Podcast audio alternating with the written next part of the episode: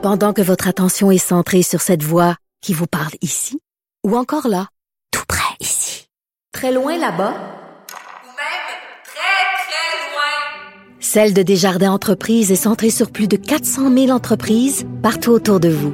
Depuis plus de 120 ans, nos équipes dédiées accompagnent les entrepreneurs d'ici à chaque étape pour qu'ils puissent rester centrés sur ce qui compte, la croissance de leur entreprise.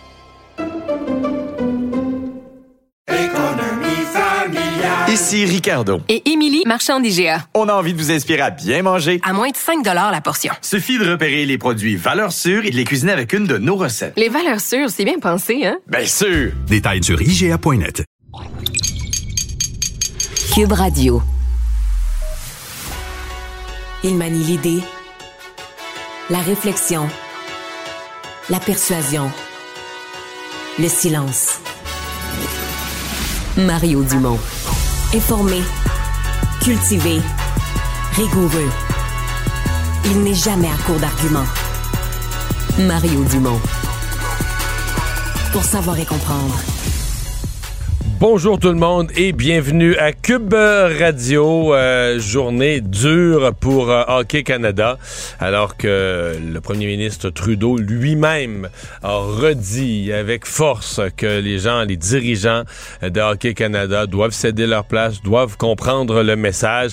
Ça arrive au lendemain de deux événements. D'abord, le passage des dirigeants de Hockey Canada devant la commission parlementaire, le comité du patrimoine à la Chambre des communes. Un passage en même temps, c'est beau d'être seul sur son île déserte, de dire tout va bien, nous autres, tout va très bien, tout le monde est compétent. On a même demandé à la présidente de donner une note à son directeur général.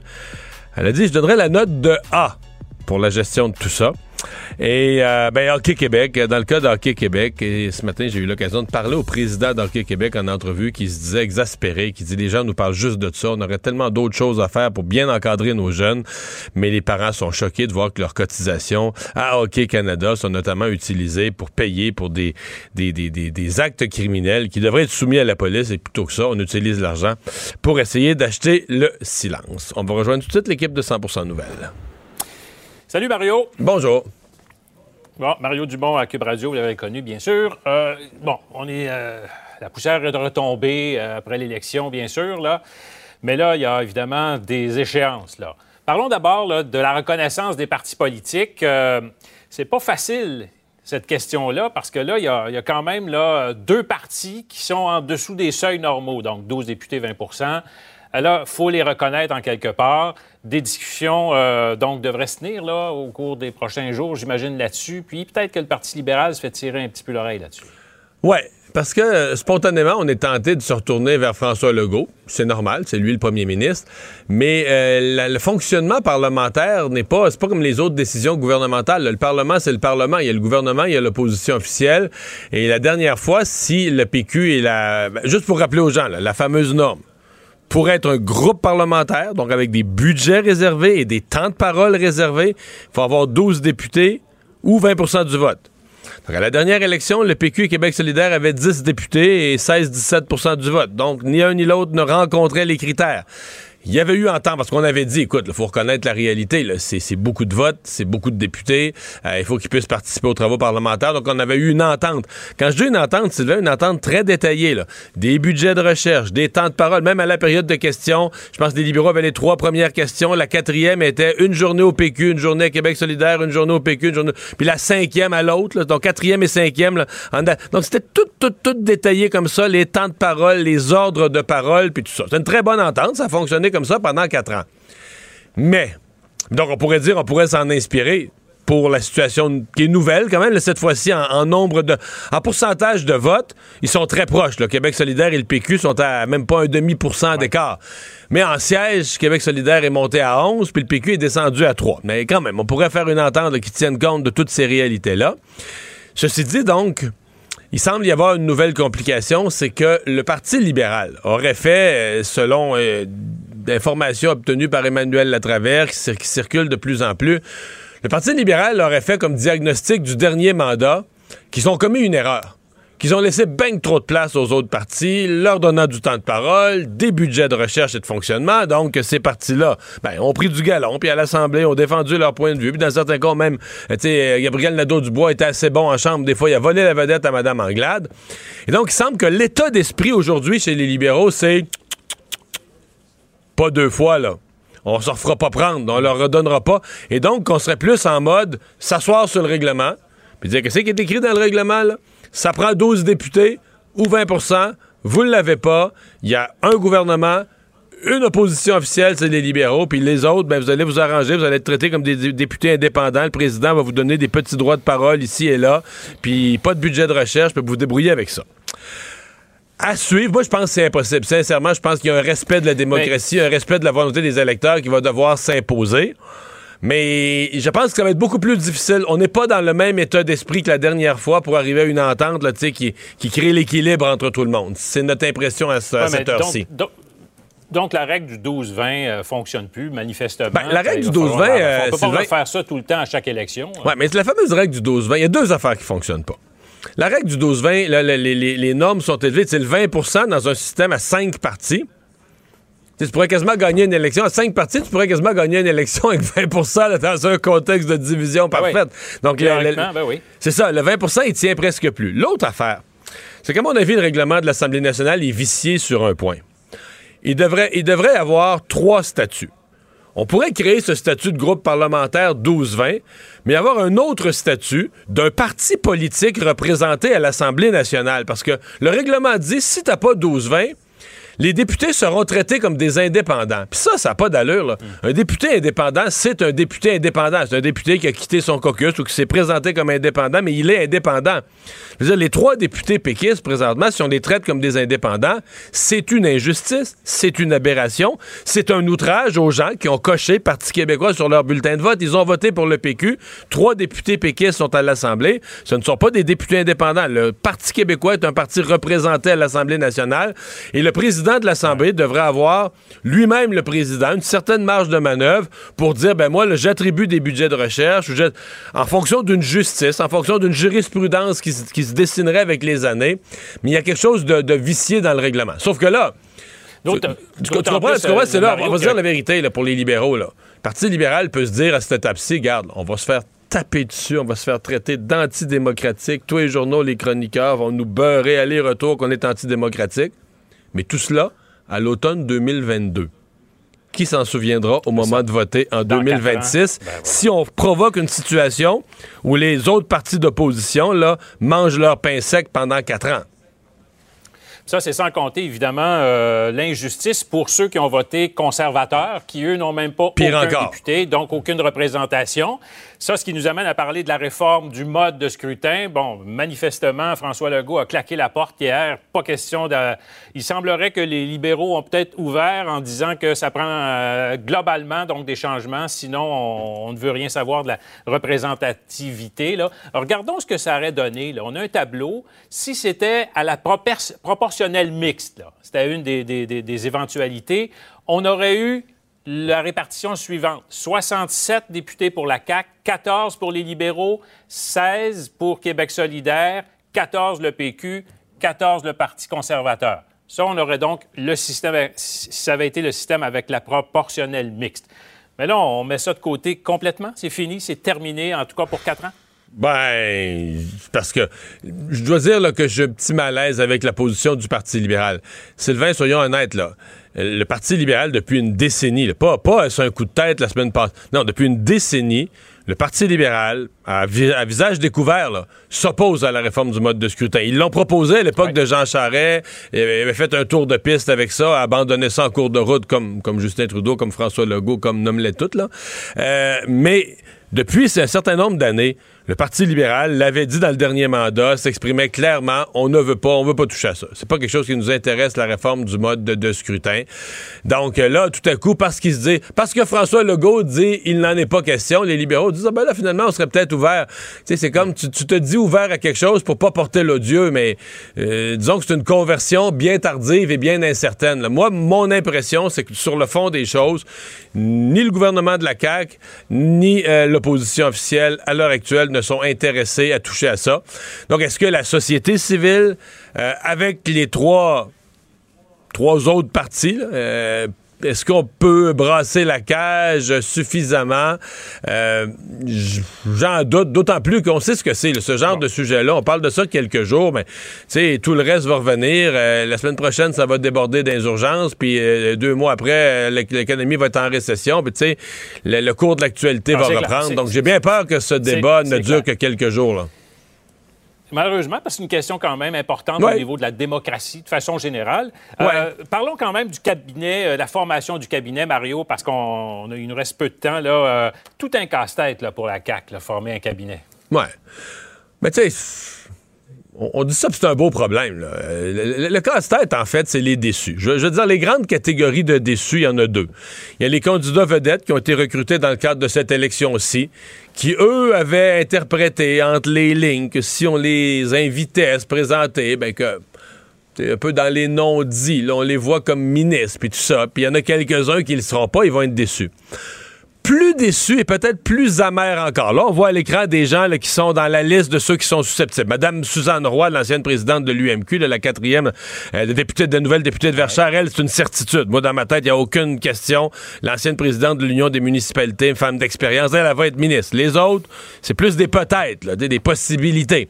Donc, j'allais dire, euh, Sylvain, ce qui crée beaucoup de frustration. Et moi, je l'ai vu dans les années 80 quand j'étais des jeunes libéraux. Robert Bourassa fait son premier mandat. Puis il y a des députés, ils sont dans l'arrière-ban, mais eux, ils se trouvent bons, là. Eux, ils se disent, hey, moi, je serais ministrable. Mais là, ça n'a pas donné, M. Bourassa n'a pas pensé à moi, puis tout ça. Mais là, ils disent, dans un deuxième mandat, ben là, quatre ans plus tard, j'ai pris l'expérience, je suis allé au Parlement, j'ai fait les commissions parlementaires, là, c'est à mon tour. Mais là, mhm. il arrive des nouveaux candidats vedettes comme cette fois-ci des Bernard Drainville, des, des, euh, Martine Biron et autres. Là. Oui, mais qui ont même changé de parti en cours de route. Oui, oui, mais qui eux autres arrivent par-dessus, sont parachutés par-dessus toi, puis là, eux deviennent ministres. Puis là, toi, tu te dis, ben voyons, moi, je suis une personne, une femme ou un homme de la première heure. J'ai travaillé, j'ai fait le boulot comme député pendant quatre ans. Puis là, je passe encore en dessous de la table. Moi, j'en ai vu pleurer. J'ai vu des députés euh, adultes là, euh, pleurer de, de, de, rage, de déception. De dire, c'est donc François Legault, c'est ça qu'il va devoir euh, vivre. Donc là, ça veut dire qu'il faut un chef très à l'écoute de son caucus, de leurs doléances, des députés qui vont être plus vite à bout de nerfs et tous ces nouveaux ministres candidats vedettes, la journée qu'ils vont se mettre les pieds d'un plat, plutôt que d'être solidaire au caucus, puis les autres dire Regarde, là, tu vas te reprendre, c'est pas grave, l'erreur est humaine. Les autres, tu qu'est-ce qu'ils vont dire? Hein? Ah, ah, bon, il était, était pas supposé être bon, lui? Il me semble qu'il était supposé être bon, celle-là. Ah, regardons ça. ça. Donc, c'est ça, c'est ça la dynamique. il faut dire. Là.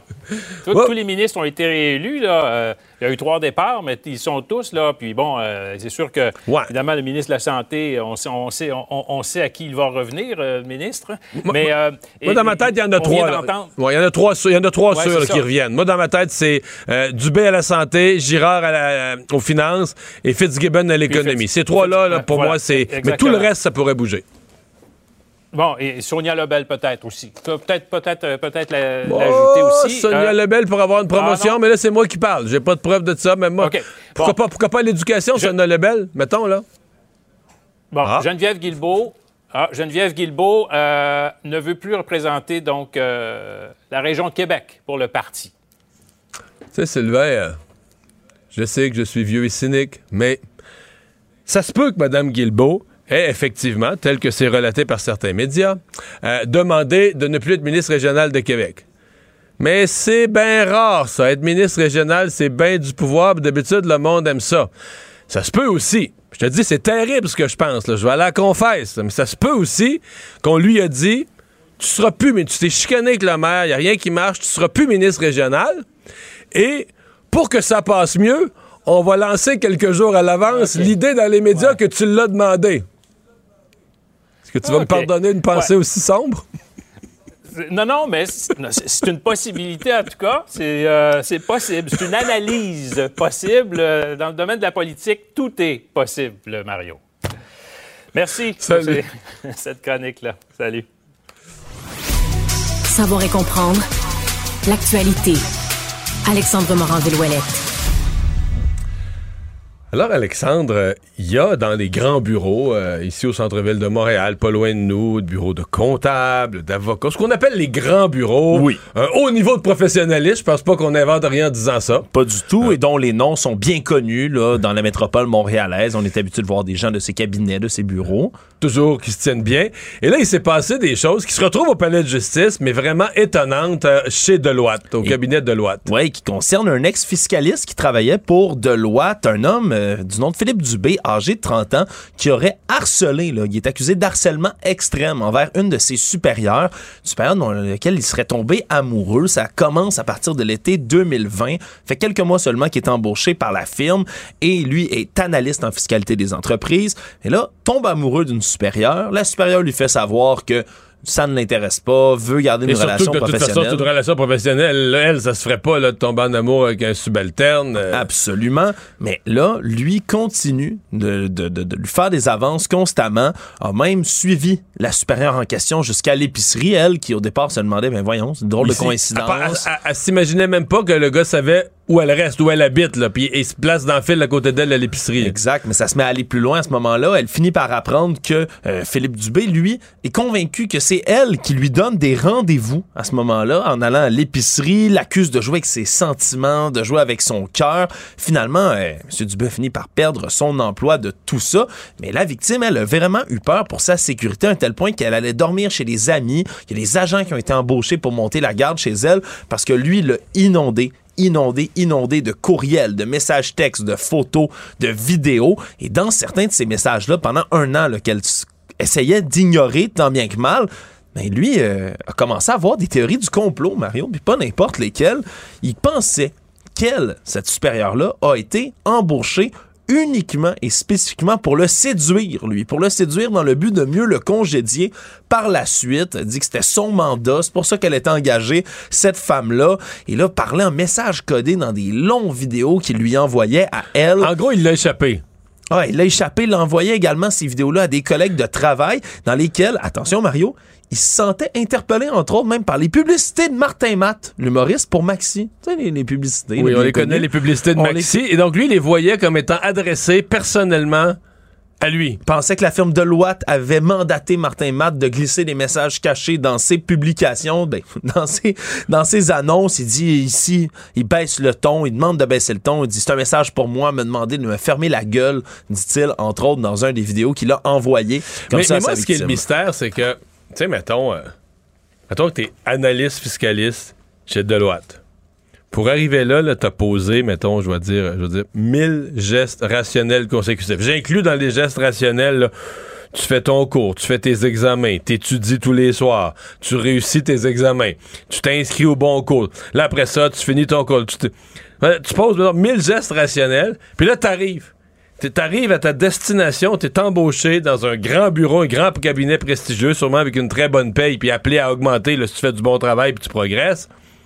Ça dérape. Mais euh, dérape, euh, c'est un, petit mot que tu prends, là, ça dérape solide. Là, tu te dis, mais comment tu peux... Ben, je sais que le cerveau humain est une bête complexe. Oui, puis il y a sûrement des enjeux de santé mentale. Ben ouais, mais comment tu peux être aussi faire dans un domaine super rationnel, la fiscalité, de- puis là tout à coup, euh, au moment où tu atterris à bonne place, le but de tout ce que tu as fait comme effort, là, euh, je sais pas, il y a quelque chose de, de- de- mystérieux en ce qui me concerne. Il ne mord pas à l'hameçon des fausses nouvelles. Mario Dumont a de vraies bonnes sources. Alors hier soir, euh, Hockey Québec, euh, qui euh, fait partie d'Hockey Canada par la force des choses, qui est un intermédiaire. Par exemple, lorsque les gens payent l'inscription, mais c'est Hockey Québec qui ramasse les cotisations dans les différentes, les différents clubs locaux, les différentes régions du hockey, et les achemine à Hockey Canada. Mais c'est fini. Hockey Québec va les retenir, les 3 dollars par inscription. Et Hockey Québec carrément là, demande de se, de, veut se retirer de Hockey Canada. Considère que la culture, euh, la façon de faire. De Hockey Canada, les gens qui sont là, leur entêtement, ça ne tient plus la route. Écoutez, c'est pas banal. Ce matin, la ministre du Sport, mais même le premier ministre Justin Trudeau, a applaudi le geste de Hockey Québec, a dit qu'ils avaient raison et que Hockey Canada, euh, qui sont passés hier en commission, en comité parlementaire à Ottawa, disant non, non, tout va bien, nous autres, tout est correct. euh, euh, on donne un A à nos gestionnaires, on est très satisfait de la façon dont les choses vont. Bien, euh, Justin Trudeau a dit il va falloir qu'ils comprennent, qu'ils se connectent sur la réalité, qu'ils comprennent que la confiance est perdue des parents, des fédérations locales, etc. Euh, ben, euh, on va parler tout de suite avec Isabelle Ducharme. Elle est directrice générale de Sport Québec. Eh bien, Sport Québec qui chapeaute, entre autres, toutes les, les fédérations comme Hockey Québec. Bonjour, Madame Ducharme. Bonjour, M. Dubon. Euh, Jusqu'à quel point euh, ce, ce qui se vit dans le monde du hockey euh, vous, vous inquiète? En fait, c'est on est fiers d'Hockey Québec, l'action qu'ils prennent ce matin, c'est que les leaders se lèvent. Ça, c'est important. Ça nous inquiète au point à dire que on, en parle depuis des mois et des mois que la gouvernance est essentielle. On en parle depuis des mois et des mois et des années que l'éthique est essentielle. Et puis maintenant, il faut agir, il faut passer aux actions. Et c'est ce que nos fédéra- notre Fédération du Québec fait. Et c'est ce que les actions là qui vont s'en suivre euh, vont avoir des conséquences par la Donc, suite. donc vous applaudissez Hockey Québec là, hier d'avoir posé ce geste de rupture. Complètement. En fait, euh, Hockey Québec, en fait, le message qu'il lance, c'est de dire ça suffit. Il faut travailler ensemble, il faut ramener l'éthique, il faut ramener les bonnes décisions en fonction des athlètes, en fonction des entraîneurs, des officiels, en fonction des bénévoles, des partenaires qui veulent faire du hockey. Et euh, ils disent pas bye bye à Hockey Canada. Là. C'est, c'est pas ça non plus qu'ils ont fait. Ils ont dit réveillez-vous, on veut du changement. Il faut avoir des actions claires pour du changement. Et eux, ils en prennent une si les autres n'en prennent pas. Sur Hockey Canada, euh, je suppose que vous avez pris connaissance, au moins sommairement, là, de leur passage hier devant le comité parlementaire du, patrimoine. Les députés des quatre partis, soit dit en passant, là, qui sont ensemble à les questionner assez, assez vivement, assez vigoureusement. Euh, euh, la chanson qui nous vient en tête, c'est Tout va très bien, Madame la Marquise. Là. Euh, on se donne la note, quand on demande de donner une note, c'est la note de A. Euh, en fait, tout ne serait qu'un montage médiatique contre Hockey Canada, euh, des fake news pour les faire mal paraître. C- comment vous avez trouvé ce passage-là? En fait, on n'est pas dans la fake news, on est vraiment dans la réalité. Il va falloir qu'il y ait des gens qui se reviennent sur la réalité. Et puis, c'est leur- le défi qu'ils ont de dire euh, qu'il faut. On a commis possible, on a commis une erreur. Maintenant, il faut les réparer. Mais au-delà des réparer, il faut prendre maintenant les actions pour pas que ça se reproduise. C'est ça qu'on sent pas dans le milieu. On sent pas qu'ils sont rendus là. On sent pas qu'ils veulent se rendre là. Fait Actuellement, il faut arrêter ce, ce tournant-là. Il faut qu'ils démontrent davantage que tout ce qu'ils nous ont démontré jusqu'à maintenant. Comment vous voyez ça? Est-ce que c'est un comment dire un changement d'époque, un virage d'époque qui n'a pas été fait, par exemple dans matière d'agression sexuelle, là, euh, de vouloir régler ça avec de l'argent plutôt que de prendre soin de la victime et de, de, de, s'assurer que aux criminels on pose les gestes envers les responsables, de dire bon, on va acheter le silence, on va payer, on va sortir le, chéquier, bon, on va régler ça avec la personne. Et vous, vous voyez ça comment cette façon-là de procéder, de, de mettre de l'argent de côté en vue de le faire? Là? En fait, c'est sûr que c'est jamais une solution qu'on préconise. Puis actuellement, le, le défi, c'est il y a des lois, il faut les respecter et les crimes doivent être punis. C'est même pas une question d'hockey. Fait qu'il faut ramener ça au mandat de chacun. Hockey Canada, son, sa responsabilité, c'est de faire du hockey et qu'ils s'en tiennent à ça. Et puis, euh, tout ce qui devrait être euh, jugé par la loi, mais qui s'en aille dans une bonne direction. Actuellement, on mélange les dés et on couvre les dés de tout le monde. Et c'est ce qu'il faut ramener les responsabilités au bon endroit, aux bonnes personnes, puis aux, personnes qui ont le pouvoir légal de, traiter de ce type de dossier-là. C'est quand même rendu gros, là. Ce matin, je couvrais ça en direct. euh, Justin Trudeau euh, va au caucus, puis, tu sais, des fois, il fait un petit point de presse, mais il arrête deux minutes par le journaliste, là, juste à la porte de son caucus. Puis les deux sujets ce matin, c'était la, le, le deuxième, c'était la reconnaissance du gouvernement taliban ou pas, là. Puis le premier, c'était Hockey Canada. Tu dis, OK, on est rendu dans... C'est quand le premier ministre s'arrête pour parler aux médias, passer des messages à la population, bref, simple, concis. Hockey Canada, la plus grosse affaire du matin. C'est devenu une vraie crise nationale. En fait, euh, le message est clair. C'est il faut régler ce dossier-là. Il faut qu'il y ait des changements. Puis tous les organismes vous le diront, on travaille dans ces sujets-là depuis des années pour que ça n'arrive pas. Fait qu'actuellement, le premier ministre, le mot d'ordre est assez clair. J'espère que les gens l'ont bien entendu. Vous dites on travaille dans tous les sports. Est-ce que vous avez l'impression que le hockey est quoi? Une génération, quelques années en retard sur les autres? Bonne question. Écoutez, euh, génération ou pas, en fait, moi, je fais juste me dire qu'on est en 2022, puis c'est des choses qui sont inacceptables. Puis comme je disais tantôt, il y a des, des principes de loi qu'il faut respecter. On a des codes de gouvernance, on a de l'éthique. Pour moi, c'est c'est le minimum de base. Fait que euh, chaque organisation, peu importe l'époque qu'on est, ça passe toujours pas.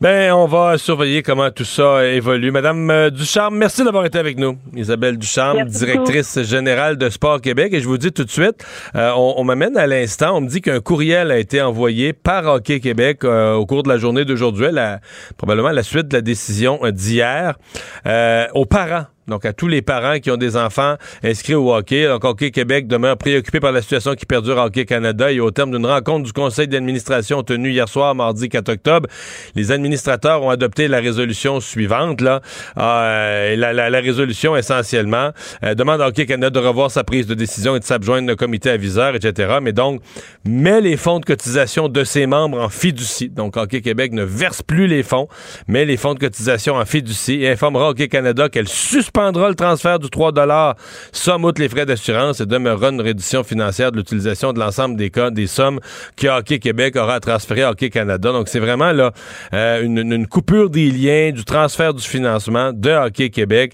euh, vers euh, Hockey Canada. Donc et donc là on en informe tous les tous les parents. La, lettre se conclut en disant aux parents nous avons tous un rôle à jouer pour le bien-être de nos joueurs et joueuses ainsi que pour tous ceux qui œuvrent dans l'écosystème du hockey. Notre sport doit en faire plus mais surtout faire mieux. Le hockey doit être plus qu'une question de jeu. Donc voilà, Hockey Québec qui a pris une décision. C'est une décision extrême là, pour Hockey Québec de se, de se désaffilier ni plus ni moins de Hockey Canada. Et donc on en informe les parents. Économie, finance, affaires, entrepreneuriat. Francis Gosselin. Bonjour Francis. Salut Mario, ça va? Oui, ça va bien. Donc, euh, il y a euh, évidemment des règles dans la rémunération des employés de l'État, même des employés des grandes sociétés d'État. Et là, il vient d'avoir un décret qui a été adopté par le gouvernement au cours des dernières semaines. Pourquoi euh, donner, euh, une rémunération un peu plus euh, intéressante aux- à tous ceux qui travaillent dans les grands, ce qu'on pourrait appeler les banquiers de l'État, les grands organismes de prêt? Exactement. Ben, en fait, euh, pour tout te dire, euh, Mario, c'est la loi sur le régime de négociation des conventions collectives, donc qui régit un peu combien peuvent gagner les salariés de l'État. Euh, en fait, le gouvernement Legault a discrètement adopté ce règlement-là il y a un an environ, euh, en, en 2021. Euh, je je n'en ai jamais entendu parler de cette adoption de ce décret-là, alors que je suis quand même. Non, ben, je te dirais que c'est pas, c'est pas le genre de décision où le gouvernement fait un communiqué de presse, là.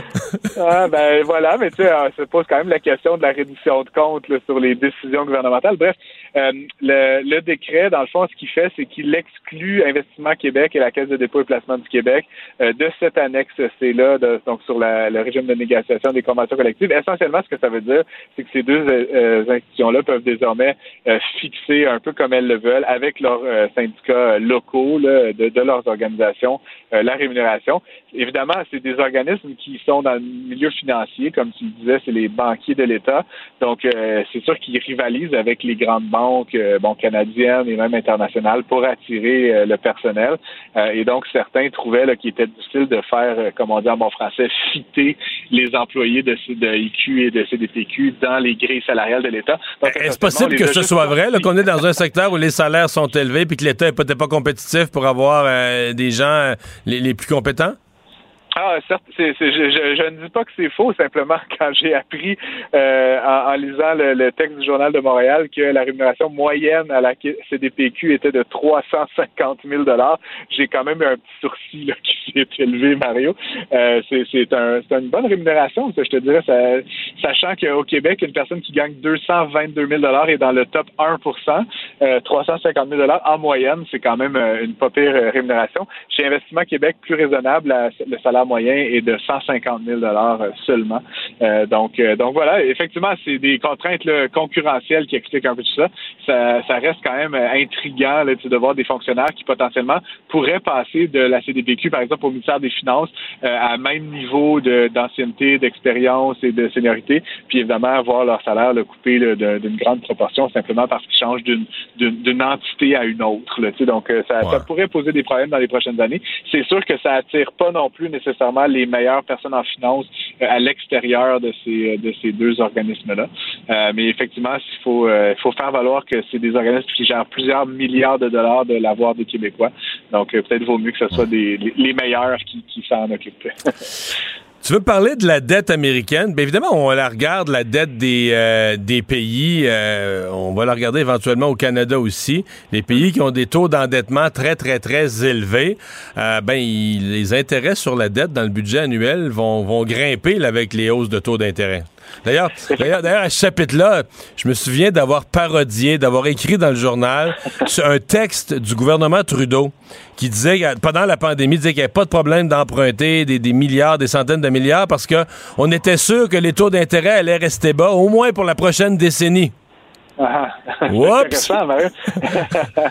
ben, effectivement, là, c'est euh, ce qu'on apprenait euh, ces derniers euh, ces derniers jours, là, dans le fond, c'est que la dette américaine, euh, elle est elle, elle explose. En fait, c'est c'est pas nouveau, mais c'est continu. Puis on vient d'atteindre un nouveau un nouveau record, là, si tu veux, de 31 trillions de dollars, euh, Mario, qui est dû là, par l'État fédéral euh, américain. Ça correspond à, à plus de 140 là, de, de- du PIB de, de- du pays. Euh, C'est beaucoup plus que le Canada, là.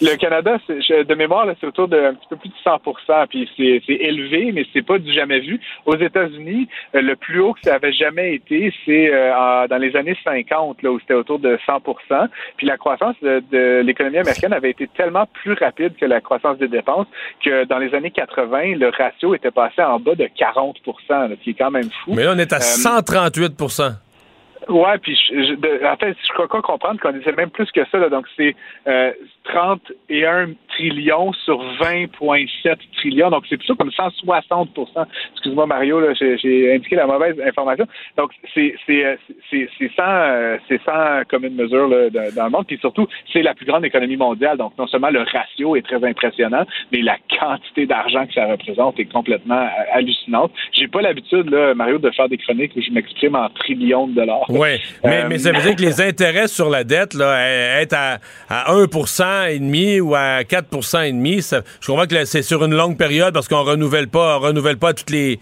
la dette à tous les jours, là, sur des longues périodes, mais ça change quand même l'équilibre des finances publiques, là.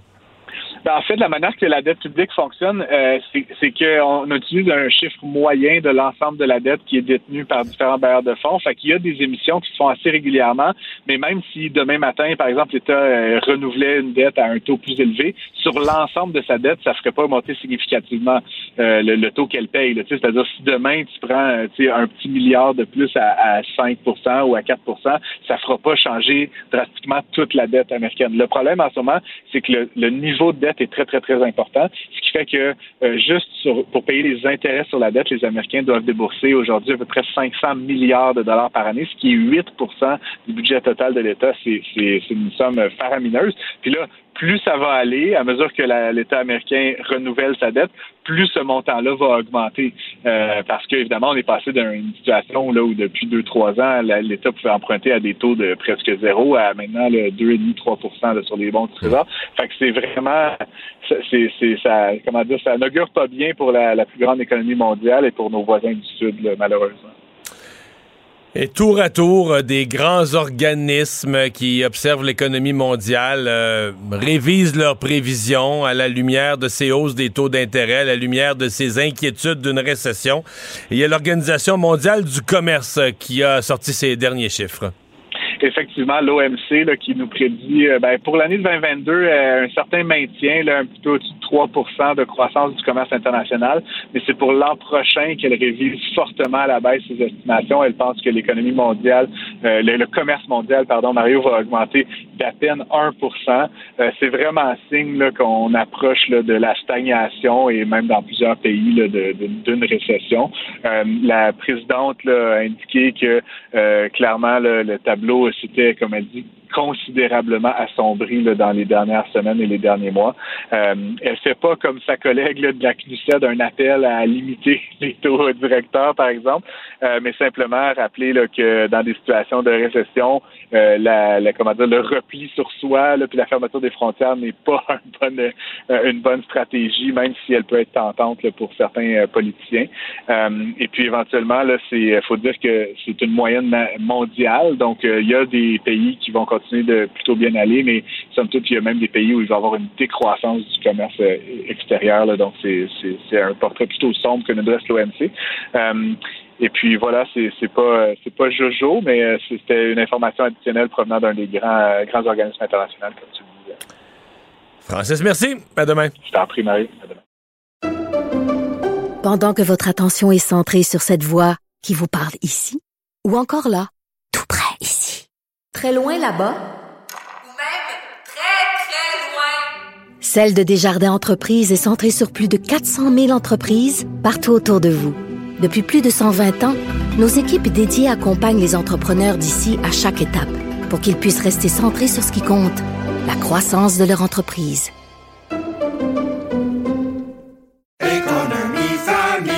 Ici Ricardo. Et Émilie, marchand d'IGA. On a envie de vous inspirer à bien manger. À moins de 5 la portion. Suffit de repérer les produits valeurs sûres et de les cuisiner avec une de nos recettes. Les valeurs sûres, c'est bien pensé, hein? Bien sûr! Détails sur IGA.net. Vous vous demandez si les plantes ressentent de la douleur? Ou encore, comment est-ce que les daltoniens voient le monde? Le balado en cinq minutes est pour vous. Explorez la science, l'actualité et l'histoire en un temps record. La Feu, en collaboration avec le gouvernement du Québec, est fière de propulser la série Balado en cinq minutes. Ne laissez pas les questions sans réponse plus longtemps. En cinq minutes, disponible sur l'application et le site cubradio.ca. Mario Dumont. Probablement capable de vous battre à n'importe quel jeu de société tout en débattant des enjeux de société. Quand on s'estime sur le mot, Mario Dumont. on, on parle plus de ce qui devrait être fait. Là. C'est quelque chose qui se construit. Isabelle Maréchal. Il y aura toujours des gens qui vont pas aimer ça. Il y a- il y aura toujours des gens qui vont trouver Arte. La rencontre, Maréchal Dumont. Bonjour Isabelle. Bonjour Mario. Et euh, tu veux me parler aujourd'hui euh, de l'école publique, de l'état de l'école publique qui t'inquiète? Oui, en fait, c'est euh, la journée mondiale des enseignants aujourd'hui et puis en même temps, c'est la semaine pour l'école publique euh, jusqu'au 9 octobre. C'est aussi en octobre euh, le début des officiels des négos, des négociations dans le secteur public. Là. Donc, on va connaître les demandes syndicales au, au nouveau gouvernement de la CAC par le milieu de l'éducation. Euh, il y a eu un front commun euh, il y a quelques mois là, de, des professeurs d'éducation postsecondaire. là. Donc, euh, ça risque d'être assez chaud. Mais oui, je, je m'inquiète un peu du sort de l'école publique parce qu'on a dit beaucoup de choses euh, euh, au cours des dernières années, tu sais, sur l'école québécoise qui répondait plus tout à fait à sa mission, une mission qui est, immense, hein, Mario, qui est une mission là, dans le fond, qui doit donner à chaque élève qui fait partie de l'école publique la chance égale. Euh, d'arriver, de, réussir. En fait, on dit que tous les élèves au Québec, peu importe qu'ils soient en situation de handicap, qui aient des troubles d'apprentissage, qui viennent d'arriver au pays, euh, qui parlent pas très bien le français, bon, tous ces jeunes-là qui passent par l'école publique doivent avoir la chance égale de réussir. Et ça, en partant, cette mission-là, c'est quasiment une espèce de vœu pieux parce que il y a tellement plein de considérations qui rentrent en ligne de, compte quand on- il s'agit d'aller à l'école, c'est une chose, mais il y a tout le milieu. Il y a le milieu éducatif, l'école, puis il y a le milieu familial aussi, qui est un, un autre niveau d'éducation. Et là, on n'est pas tous égaux.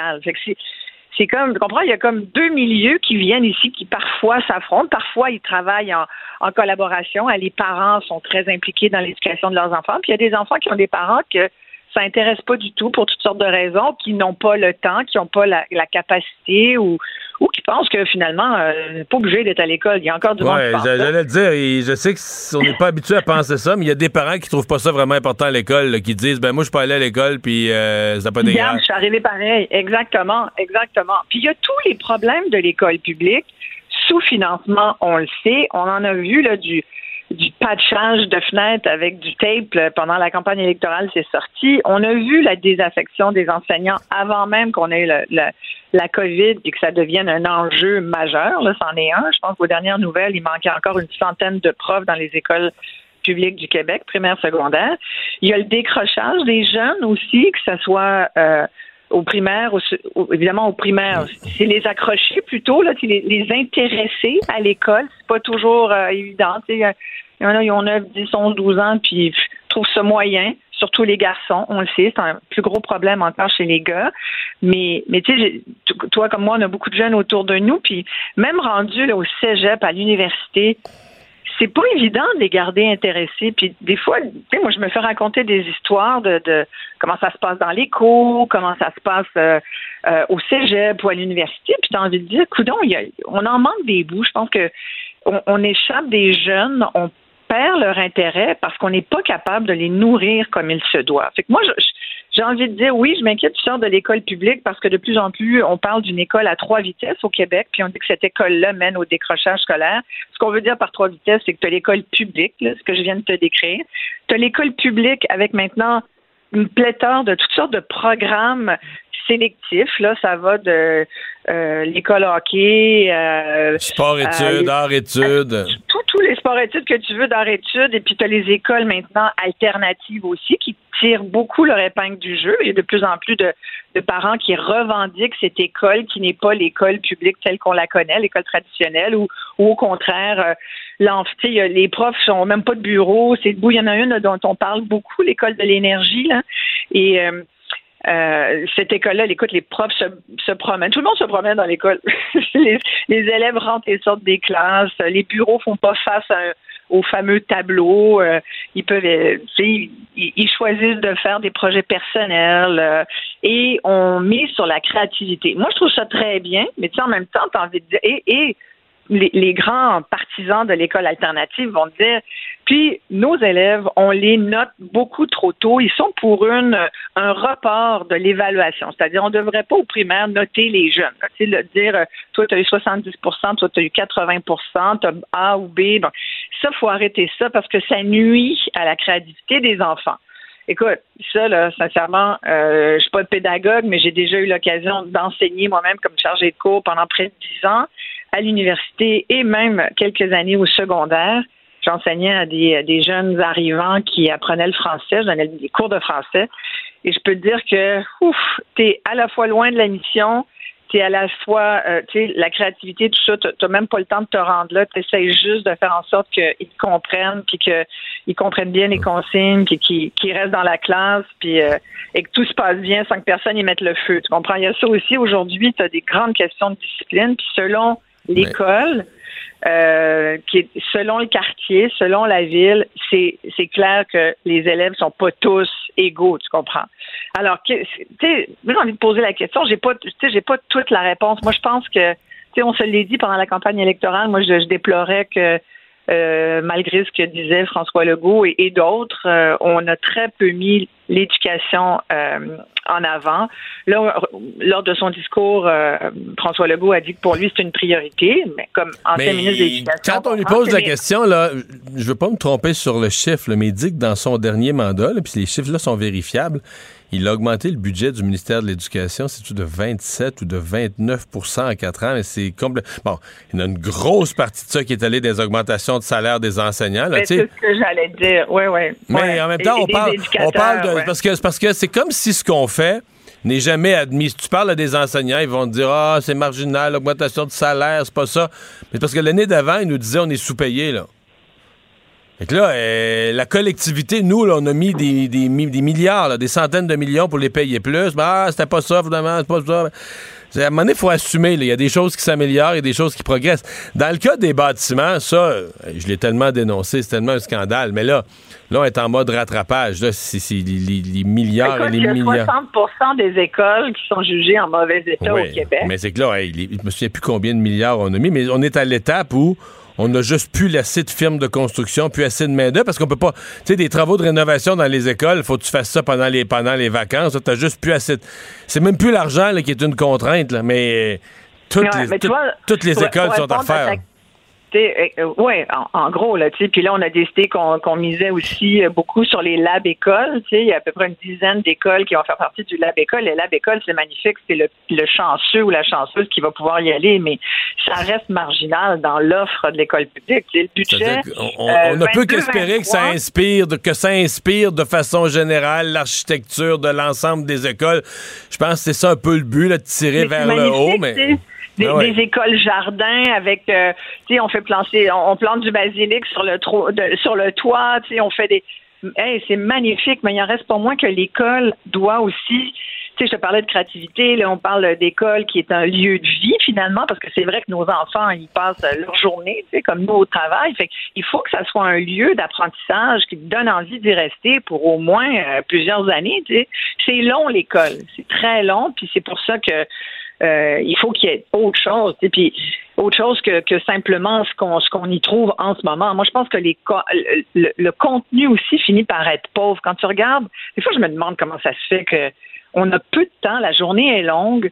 Euh, moi, j'ai déjà eu l'occasion de faire des entrevues là-dessus, puis à me rendre compte que finalement, les horaires des écoles vont pas du tout avec notre, notre avec notre biorhythme et encore moins celui de nos enfants. Tu comprends, des enfants, réveiller des enfants à 6 heures du matin pour qu'ils pognent l'autobus à, à 6h45 qui va prendre 45 minutes à arriver, il fait la run de lait pour arriver à l'école à 7h30 parce que la cloche sonne à moins quart, tu comprends?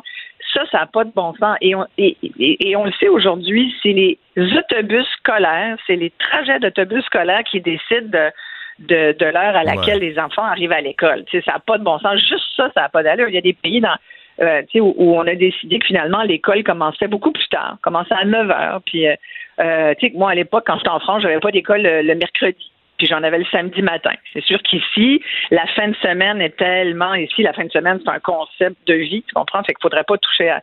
faudrait pas avoir d'école samedi matin. Je pense que ça passerait jamais, ça serait comme la réforme du scrutin. Ça serait jamais ça passerait jamais. Mais tu sais, il y a moyen d'organiser les choses autrement. Juste parce que qui m'inquiète le plus, en fait, c'est que nos jeunes s'ennuient. Tu sais, là, on fait des grands amalgames, on fait. Je nuance pas, là. Il y en a qui s'ennuient pas, il y en a qui y trouvent leur compte, mais je trouve que, tu sais, on s'est tous peut-être un peu ennuyés à l'école. Je me souviens de certaines journées où je regardais dehors parce que j'avais l'impression que le prof m'intéressait pas ou ce qu'il disait, bof, tu sais. Euh, puis parce que j'avais tendance aussi à, à partir dans ma tête, mais bon, un autre dossier. Mais bref, tout ça pour dire que comment on fait pour intéresser nos jeunes et faire en sorte qu'ils veuillent se rendre loin et qui, qui découvrent leur passion? Est-ce que l'école te permet de découvrir ce qui va être ton moteur dans la vie? Là où tu vas vouloir t'investir, puis que ça... Tu comprends ce que je veux dire? Est-ce que l'école joue ce rôle-là? Mais moi, euh, dans le, ce, qui, ce qui a été développé, là, cette idée quoi, d'école à, d'école à trois vitesses puis tout ça, là. euh, Et la troisième, c'était le privé. là, non, non, je comprends, mais le privé, ça marche. Les écoles à vocation particulière, ça marche. Ben ce qu'on reproche à tout ça, on dit, ben là, ça écrème le système. puis là, ben- C'est- devenir. Ouais, mais là, on dit, ben, on dit l'école ordinaire, là, celle qui est la, la, la troisième, euh, ben elle, euh, c'est plate, c'est juste les cours ordinaires, puis c'est pour les pauvres, puis ceux qui ont de la misère à l'école. Mais c'est ça qu'il faut changer. Il faut pas défaire ce qui marche. Il faut dire l'école ordinaire, là, elle devrait plus, elle devrait plus exister. Moi, j'ai vu, exemple, durant la campagne, Mme Anglade disait, les écoles à vocation particulière, on devrait enlever le frein financier. Donc, les frais d'inscription de 1000 pièces, 2000 pièces pour le sport-études, on va faire un ménage là-dedans. Donc, les, les familles à faible revenu ont accès à ces programmes. Ça, je suis pour ça. Qu'on demande aux écoles privées de prendre une part euh, d'enfants, d'être moins sélectifs, de prendre une part d'enfants qui ont des, des, des, difficultés d'apprentissage, je suis pour ça. Pas défaire ce qui marche. Mais elles le font déjà. Les écoles privées le font Plus déjà. qu'avant, t'as raison de le souligner. Mais après ça, ben, l'école dite ordinaire, à mon avis, toutes les écoles devraient avoir quelque chose de beau, quelque chose de bon, un volet particulier, quelque chose de stimulant. Cette idée qu'il existe à la base, l'école plate, puis on la nomme comme ça, l'école ordinaire, l'école plate, on la nomme comme ça, puis tout ça c'est ça qu'il faut changer. C'est cette mentalité-là qu'il faut changer. Là. il faut, oui, pour les gens à faible revenu. En fait, les quartiers à faible revenu devraient être ceux où il y a les plus belles écoles avec le plus de ressources, tu comprends? Parce que comme on pense que dans ces quartiers-là, c'est peut-être plus tough pour les jeunes, mais il faut que l'école soit leur refuge. Mais il y a comme tout un chantier, un changement de façon de penser, alors que dans la vérité, présentement, les écoles des quartiers à faible revenu, c'est les pires, c'est les pires écoles. ah, je parle des bâtiments, là, je parle, c'est les plus délabrés, c'est les plus épouvantables, c'est les plus laissés à Oui, tout à fait. Mais tu sais, pendant euh, pendant la campagne électorale, il y a même eu euh, Marcel Boyer, qui est un qui est un prof d'économie à l'Université de Montréal, euh, qui travaille aussi avec le Cyrano, le CIDERA, évidemment. Bon, c'est des des groupes qui sont orientés économie du travail et travail et bon bon. Mais lui, il a écrit tout un papier pour dire qu'il était pour l'abolition de l'école publique et qu'on devrait donner ça finalement au privé à gérer parce que c'est la seule façon d'arriver à, développer finalement efficacement du capital humain. Tu sais, ça, c'est l'autre notion. Ça, c'est. Appelons ça une proposition audacieuse. exact, exactement. Puis là, évidemment, les, les, réactions syndicales. Euh, tarderaient pas qu'on en a. On les, on les imagine. Oh mon Dieu. Isabelle. Oui, oui ben, en conclusion. Tout, ce que j'ai envie de dire, c'est, ouais, on a tous eu des profs qui nous ont marqués. Moi, je peux te parler, je me souviens du nom.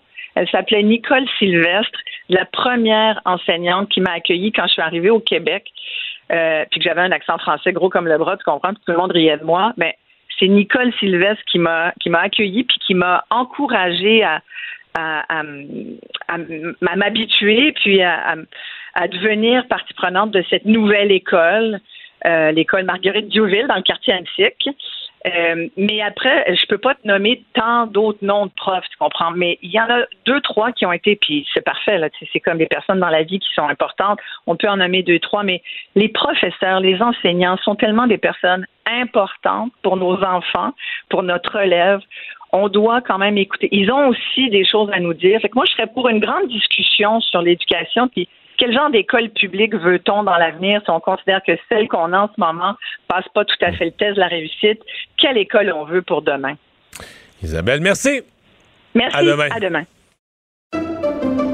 Pendant que votre attention est centrée sur cette voix qui vous parle ici, ou encore là, tout près ici, très loin là-bas, Celle de Desjardins Entreprises est centrée sur plus de 400 000 entreprises partout autour de vous. Depuis plus de 120 ans, nos équipes dédiées accompagnent les entrepreneurs d'ici à chaque étape pour qu'ils puissent rester centrés sur ce qui compte, la croissance de leur entreprise.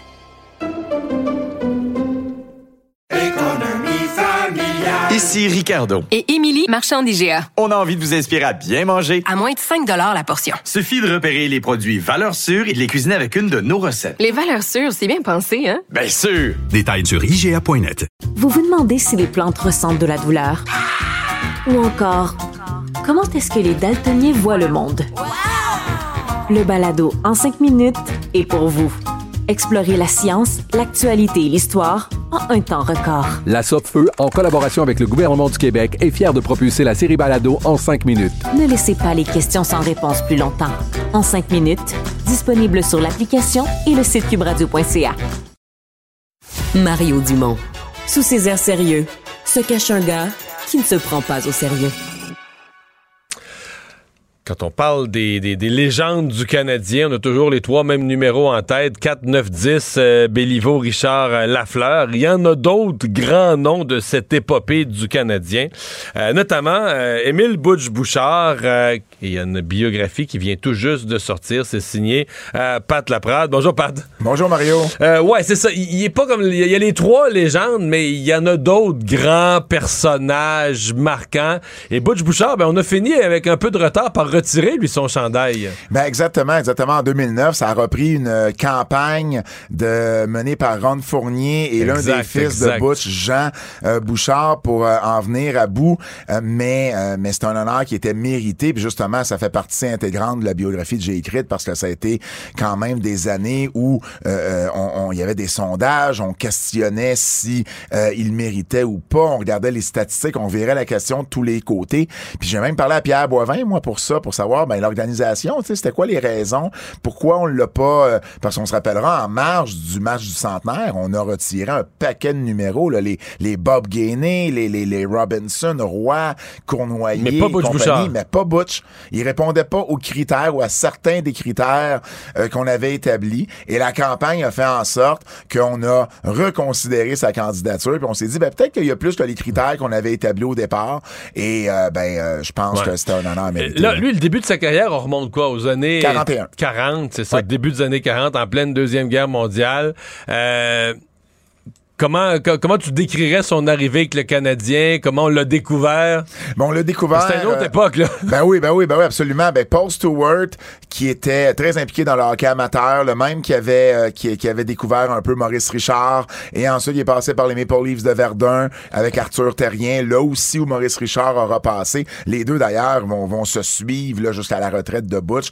Euh, Butch est arrivé en 41, Maurice en 42, et ben euh, c'est ça. Donc il arrive, il arrive dans le giron du Forum parce que la Ligue de hockey junior se déroulait au Forum à l'époque, puis le Canadien en prend connaissance. C'est comme, hey, on a, on a un bon défenseur. Il était grand. Bush à 6 pieds 2. À un moment donné, était le plus grand joueur dans la Ligue nationale de hockey. OK. Donc, c'était une autre époque, ça aussi, là, à ce niveau-là. Et puis, euh, rapidement, Bush, il s'est établi comme, euh, tu sais, son surnom, c'était le Rock de Gibraltar. Ben, il s'est rapidement établi comme le pilier, la colonne du Canadien de Montréal. Puis ça a été vraiment le premier capitaine francophone à euh, euh, faire quelque chose pour les autres Québécois, là, à faire quelque chose pour l'émancipation des joueurs de hockey québécois francophones au sein de l'organisation. Ce qui est moins connu. Moi, je savais pas ça. Ben non, ben c'est moins connu parce que souvent on, on- on donne ce chapeau-là à Maurice. Alors Maurice, il en a fait beaucoup, le début de la Révolution tranquille et tout ça, mais on va apprendre dans la biographie que Butch, euh, au niveau popularité dans les années 40, début 50, euh, il, est, il est aux côtés de Maurice. là. Euh, Il n'y a pas d'événement où Maurice est invité. Et Butch n'est pas invité. Le Butch est toujours là. Les deux sont là. Euh, Butch fait même partie du tout premier téléthon de la télévision québécoise. Euh, donc, pour vrai, il a été très, très, un rouage très, très, très important euh, dans ces Est-ce années-là. que c'est un homme, parce que euh, Maurice Richard, c'est un homme discret, là. Tu sais, il était pas euh, le micro pis tout ça, pas trop. euh, Est-ce que c'était quelqu'un qui était plus verbal, plus. euh, Ben, plus il, était, il était plus conscient de ce qu'il faisait. Tu sais, Maurice, lui, je pense qu'il a contribué à l'émancipation des Québécois, mais par son talent, par ses exploits, par il sa faisait... hargne aussi à gagner. Il le faisait inconsciemment. Butch, lui, voulait vraiment travailler pour que les Québécois aient une meilleure place dans l'organisation du Canadien et dans le monde du hockey. On se rappelle à l'époque, Mario, on n'avait pas le droit de parler français sur la patinoire. On était punis si on faisait ça. Donc, c'est incroyable, C'est hein? incroyable qu'on y pense, là. Donc, Bush, lui, a vraiment, et il y avait trois Québécois francophones avec l'équipe quand lui est arrivé en 41. Au moment de sa retraite en 56, il y en avait plus d'une dizaine. Et c'est lui, évidemment, avec Maurice, qui a contribué majoritairement à ce que ça soit possible chez le Canadien. Sorti du hockey, est devenu l'homme euh, aux mille métiers, là. Ah ben oui. Plein de talent, plein d'intérêt en même temps dans la vie. euh, un gars intéressant, un personnage intéressant. Absolument. Il a toujours eu euh, une fibre pour les affaires. Même quand il était petit, enfant, il vendait des légumes euh, dans son quartier à Montréal et il était apiculteur pendant plusieurs, plusieurs années, même en, en jouant au hockey. C'est ce qui lui a permis de se sauver de son service militaire parce que le miel était considéré comme une matière euh, euh, importante, nécessaire durant le temps de la guerre. Et bon, après sa retraite, il a été, ben, il a été restaurateur depuis 48, il a été restaurateur pendant une trentaine d'années, le restaurant chez Butch Bouchard, pas très loin d'ailleurs ici des studios de, de, euh, de Cube. Il a été euh, président des Royaux de Montréal, les défunts royaux euh, où Jackie Robinson a joué. Euh, il a été un homme d'affaires très respecté dans l'Est de la ville. Euh, son association d'hommes d'affaires dans l'Est, qui était président de cette association-là, ils ont été mis à contribution pour savoir où l'UQAM était pour être construite, entre autres. Il a été au cœur de la création de la LHJMQ. Euh, donc, pour vrai, au cœur de la Révolution tranquille, Butch Bouchard était là, mais ça, c'est tout après sa retraite, là. Ben, euh, Émile Butch Bouchard, le rock de Gibraltar du Canadien de Montréal, où on retrouve Pat. Tes talents de raconteur, tu dis. Tu l'as fait dans d'autres biographies, euh, Madoc Vachon, mais t'es es un raconteur naturel, là. Ben, D'histoires, ben, de, de vie, de vécu, de- de- d'anecdotes qui se passent dans la vie. Ben, j'apprécie. Puis le hockey, ça a été ma première passion. Je voulais absolument faire un livre sur le hockey à un moment donné. Ah, parce que t'es Puis, plus euh, connu dans le monde de la lutte. Ben oui, ben oui, c'est là, c'est là que je me suis fait connaître, mais je suis content de pouvoir enfin là, parler de hockey. Puis euh, je pense que le sujet qui était Butch Bouchard a été une, une mine d'or d'informations pour moi, puis un sujet là, en or. Il y a eu le lancement, mais en librairie, est-ce qui est disponible en aujourd'hui? Librairie à partir À d'aujourd'hui, partir partout, d'aujourd'hui. dans les grands magasins également, sur le, sur le web aussi, une version numérique est également disponible. Bonne chance, merci. Merci beaucoup, Mario. Salut. Mario Dumont. Rationnel et cartésien, il peut résoudre n'importe quelle énigme les yeux fermés. Quelle recherche et quel sujet euh, la perte de poids, et là on parle de perte de poids majeure, on parle de, chirurgie bariatrique, donc des gens qui prennent les grands moyens. Euh, dans certains cas, c'est même prescrit par un médecin pour leur santé, une chirurgie bariatrique. Mais ce dont on parle, c'est euh, de l'impact d'une chirurgie bariatrique, donc d'une perte de poids importante, euh, pour rajeunir le cerveau. Andréane Michaud, professeure à l'école de nutrition de la Faculté des sciences de l'agriculture et de l'alimentation de l'Université Laval, euh, chercheuse au Centre de recherche de l'Institut universitaire de cardiologie et de pneumologie de Québec, est avec nous. Madame Michaud, bonjour. Bonjour, M. Dumont. Que- comment on résumerait votre étude? Là? Euh, Parce que si on regarde ça platement, on peut dire, est-ce que le, est-ce qu'un surplus de poids euh, enlève des capacités au cerveau? C'est pas, c'est pas aussi simple que ça? C'est pas comme ça qu'il faut le dire, je suppose? En fait, euh, je veux pas que ça soit interprété de cette façon-là non plus. Euh, euh, serait très. Non, mais je le dis comme ça parce que quand, quand on résume votre étude en un simple titre de journal, qu'on essaie de le raccourcir, ça peut être interprété comme ça. Là. Oui, tout à fait, tout à fait. Euh, en fait, euh, notre étude, ben, d'abord, on, on a créé un modèle pour prédire l'âge du cerveau, puis on s'est servi d'images euh, structurelles du cerveau qu'on obtient par résonance magnétique. Euh, puis ce, ce modèle-là, en fait, nous a permis de voir euh, c'est quoi un changement normal dans la densité de matière grise avec l'âge. Euh, donc, euh, nous, on a appliqué par la suite ce modèle-là dans une cohorte de participants qui avaient euh, subi une chirurgie bariatrique là, à l'Institut universitaire de cardiologie et de Québec, pour lesquels on avait aussi des images de leur cerveau par IRM avant et après la chirurgie. Puis, euh, ça nous a permis de voir qu'effectivement, il y avait une diminution euh, d'environ trois ans de l'âge cérébral après un an et une diminution encore plus grande là, après deux ans. Donc, on parle d'une diminution de 5,6 ans. Ce que ça signifie, c'est vraiment qu'on observe une amélioration de la santé cérébrale après la chirurgie bariatrique. Donc, ce qu'on mesure comme l'âge du cerveau, c'est vraiment un, marqueur de vieillissement, mais aussi un marqueur de la santé cérébrale. OK. Donc là, arrivons à la chirurgie bariatrique, parce que je pense qu'on là, on parle de. On parle pas d'une petite perte de poids. on parle d'une personne qui, prend les grands moyens ou qui se fait prescrire souvent par un médecin ce, moyen extrême pour une perte de poids rapide. Euh, que- quel impact et comment ça se produit cet impact sur le cerveau?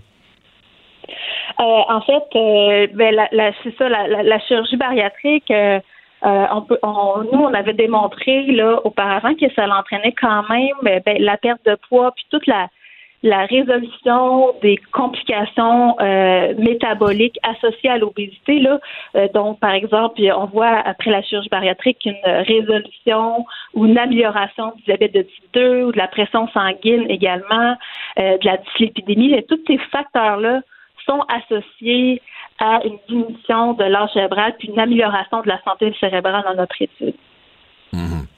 Euh, quand on lit votre étude, une des choses qu'on se dit, on est, ah, ça peut rajeunir parce qu'on est porté à penser que ça peut, que le cerveau, ça va juste dans une direction la mauvaise, là. mais ça peut rajeunir le cerveau d'une certaine façon, là. Oui, oui, oui. Ben, en fait, on dit rajeunir le cerveau, c'est parce qu'il y a une diminution de l'âge cérébral. Euh, effectivement, mais c'est- la- euh, les marqueurs qu'on a utilisés, c'est quand même euh, un marqueur euh, obtenu grâce à des, des images de résonance magnétique basées sur la densité de la matière grise du cerveau, donc comment que la matière grise change euh, après, par exemple, une perte de poids. Euh, puis, ce qui est intéressant aussi, c'est de, c'est de voir que ben, ce qui va être intéressant dans les, prochaines études, ce qui est en cours dans, notre laboratoire, en fait, c'est de voir comment ces changements-là dans l'âge cérébral ou la santé cérébrale est associé à des, meilleures performances au niveau cognitif. Donc, est-ce que c'est associé à, des changements au niveau de la mémoire, par exemple? Mais ça, on ne le sait pas encore. Ouais. Quand on dit rajeunissement du cerveau, vous nous parlez de matière grise, est-ce que la personne qui vit cette perte de poids, comment on. C'est la, résultante là, par rapport à son cerveau, est-ce que la personne est.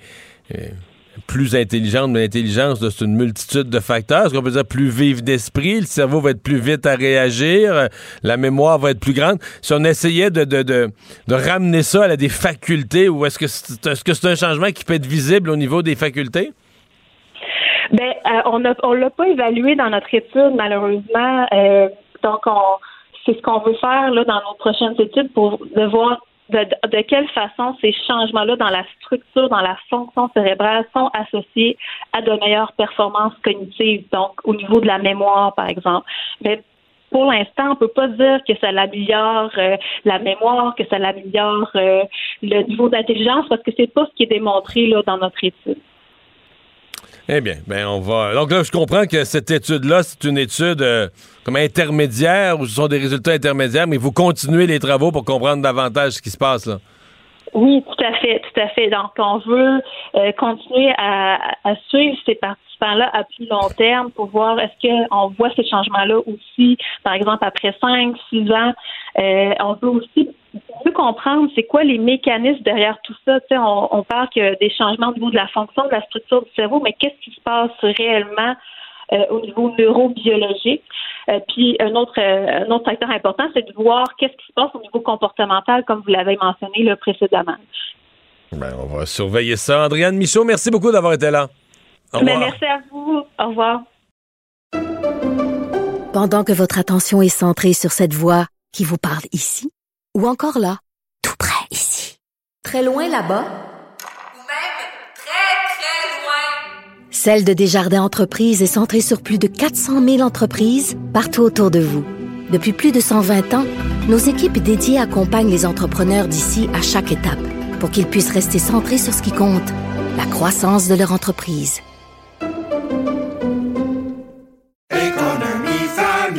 Ici Ricardo. Et Émilie, marchand d'IGA. On a envie de vous inspirer à bien manger. À moins de 5 la portion. Suffit de repérer les produits valeurs sûres et de les cuisiner avec une de nos recettes. Les valeurs sûres, c'est bien pensé, hein? Bien sûr! Détails sur IGA.net. Vous vous demandez si les plantes ressentent de la douleur? Ou encore, comment est-ce que les daltoniens voient le monde? Le balado en cinq minutes est pour vous. Explorez la science, l'actualité et l'histoire en un temps record. La Feu, en collaboration avec le gouvernement du Québec, est fière de propulser la série Balado en cinq minutes. Ne laissez pas les questions sans réponse plus longtemps. En cinq minutes, disponible sur l'application et le site cubradio.ca. Pour savoir ce qu'il y a à comprendre, Mario Dumont. Un adolescent de 17 ans poignardé. Une autre femme assassinée. Il est visé par des allégations d'inconduite sexuelle. Les formations politiques s'arrachent le vote des familles. Comment faire fructifier votre argent sans risque? Savoir et comprendre les plus récentes nouvelles qui nous touchent. Tout savoir en 24 minutes. Avec Alexandre Morin-Villouellette et Mario Dumont. En manchette dans cet épisode, de Hockey Québec se dissocie d'Hockey Canada. Une avalanche de réactions s'ensuit. Rapport sur l'annulation du défilé de la fierté gay à Montréal. La saga Ward Gabriel se poursuit. Et tir mortel, Alex Baldwin conclut un accord avec la famille de la victime. Tout savoir en 24 minutes. Tout savoir en 24 minutes. Bienvenue à Tout savoir en 24 minutes. Bonjour Mario. Bonjour.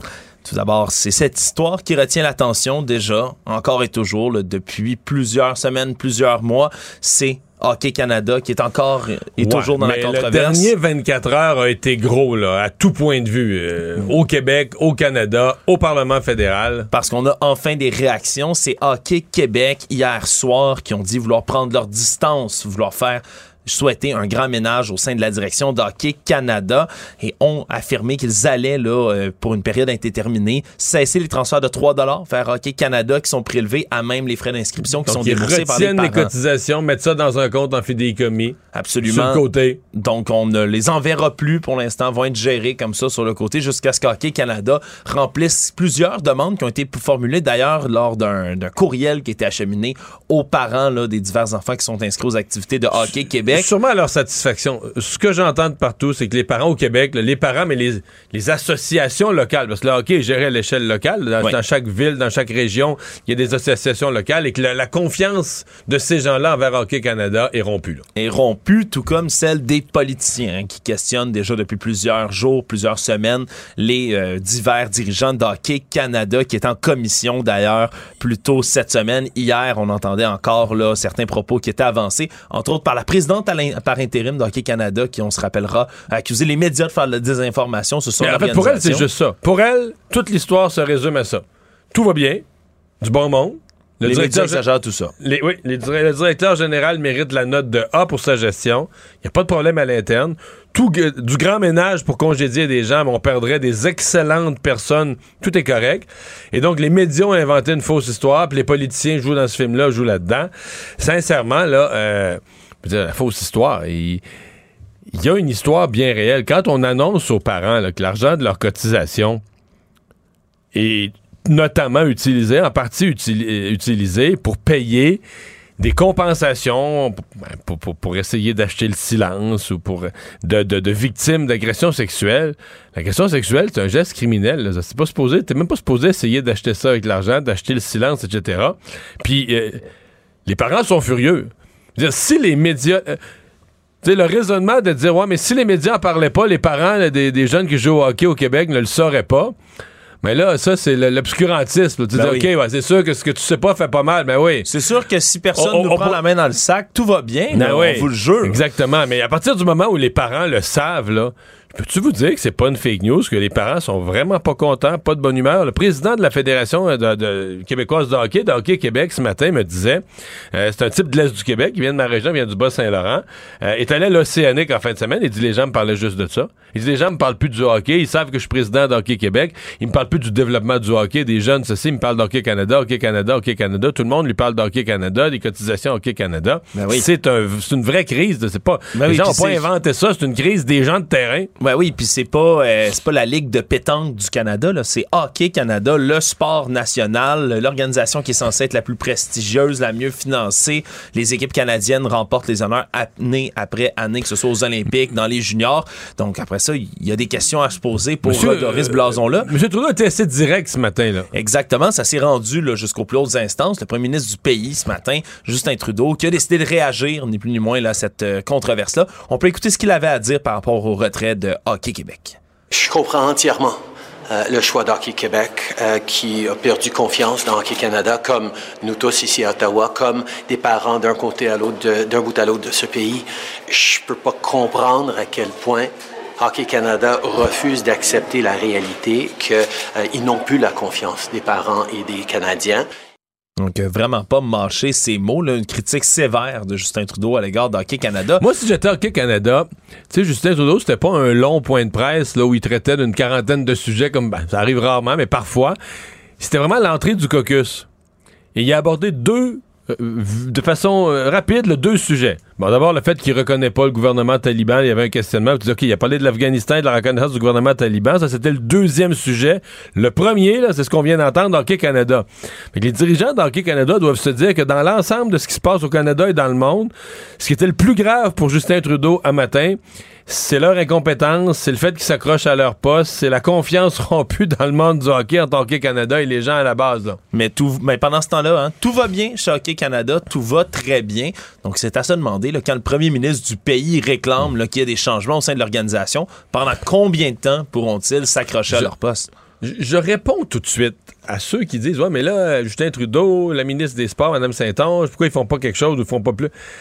Là, il faut rappeler aux gens, Hockey Canada, ce n'est pas une société d'État. là. Non, non, C'est pas, pas le gouvernement, c'est une entreprise. Que c'est pas une entreprise. il y a le une- Canada dedans, mais c'est pas. euh, oui, c'est une affilié. association privée, une, une espèce de fédération de- de- d'associations de, hockey des provinces qui elles-mêmes ont des espèces de fédérations, des associations locales. C'est une pyramide. Mais tout ça étant des associations sans but lucratif, mais privées. Euh, le gouvernement mène pas ça. Le gouvernement leur fournit de l'argent annuellement et pour l'instant, la ministre Saint-Onge a fait le seul geste qu'elle pouvait faire. Elle a fermé le robinet. Elle a dit, dans l'état actuel des choses, la confiance est rompue, je ferme le robinet. Mais je veux dire, Justin Trudeau, aussi puissant puisse-t-il être sur l'État canadien et la, la fonction publique canadienne, Il peut pas renvoyer des gens d'une Hockey Canada. privée. Il- non, non, non. Il n'y a pas autorité sur Hockey Canada. Il faut, faut, faut l'expliquer aux gens qui, qui auraient cette confusion. Absolument. Et d'ailleurs, on a qualifié là, chez les députés du Bloc québécois aujourd'hui que Hockey Québec, sûrement le premier des dominos à tomber. Et ça pourrait s'avérer vrai parce qu'on a entendu parler dans les dernières heures que Hockey Ontario pourrait emboîter le pas à Hockey Québec également. Donc, à voir si les provinces finiront par suivre le pas d'Hockey Québec. Actualité. Tout savoir en 24 minutes. L'annulation du défilé de la fierté gay avait fait beaucoup, beaucoup jaser le 7 août dernier. hein. On se préparait du côté de l'organisation de Fierté Montréal à tenir le traditionnel défilé.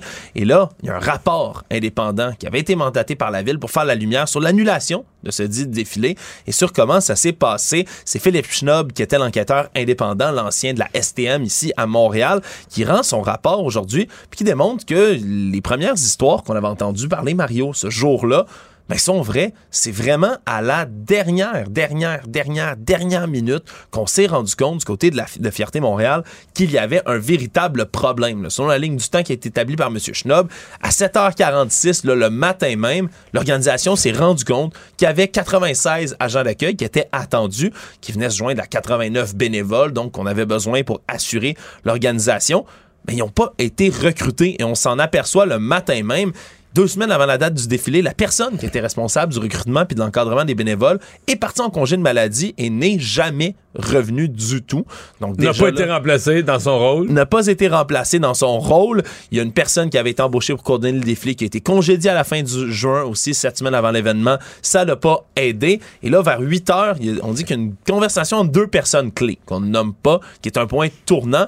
Il y a un quick quo entre ces deux personnes-là, donc ils se comprennent pas trop bien, mésentente. Et il y a une des deux personnes qui annonce l'annulation du défilé à l'externe. Donc après ça, le directeur général de la Fierté, Simon Gamache, lui, donne la consigne au téléphone. Non, non, non, non, restez en stand-by, je m'en viens. Mais pendant son déplacement, pendant que M. Gamache se rend jusqu'à Fierté Montréal pour constater la situation puis tenter de régler le problème, mais on annonce l'annulation du défilé de la fierté au SPVM directement vers 8h12, donc au service de police de la ville de Montréal. Eux, entendant cela, démobilisent leurs effectifs. Et à 8h41, ben, c'est repris la nouvelle dans les radios, dans les médias, un peu partout, si bien que vers 8h43, deux minutes plus tard, quand M. Gamache arrive, ben, il est mis devant le fait accompli, ni plus ni moins. Tout est fait. Tout est déjà fait, tout est annulé, le SPVM ne sera plus là, et donc il, il vient d'apprendre que tout est annulé, et finalement confirme la nouvelle dans les médias. Mais vraiment, tout s'est déroulé en, Ça, en ça une nous heure fournit une explication. Je dois quand même dire que là, on nommé un enquêteur indépendant. Euh, c'est un défilé. là. Je ne veux pas minimiser l'importance. C'est un défilé annuel. On s'y est habitué. Il y a son importance. Il symbolise quelque chose. Mais des fois, j'ai l'impression qu'on ferait pas une enquête si grosse si des services essentiels n'avaient pas été fournis à des gens puis qu'il y avait eu euh, que les gens avaient eu faim ou qu'il n'y avait pas eu des soins de santé. Là, ça reste là. C'est pas. euh, c'est la, la communauté euh, gay, lesbienne, euh, c'était bien porté quand même. C'est un défilé. Bon, c'est plate, une année on saute le défilé. Je comprends bien qu'on veuille améliorer, mais l'idée, cette espèce d'idée, il fallait enquêter.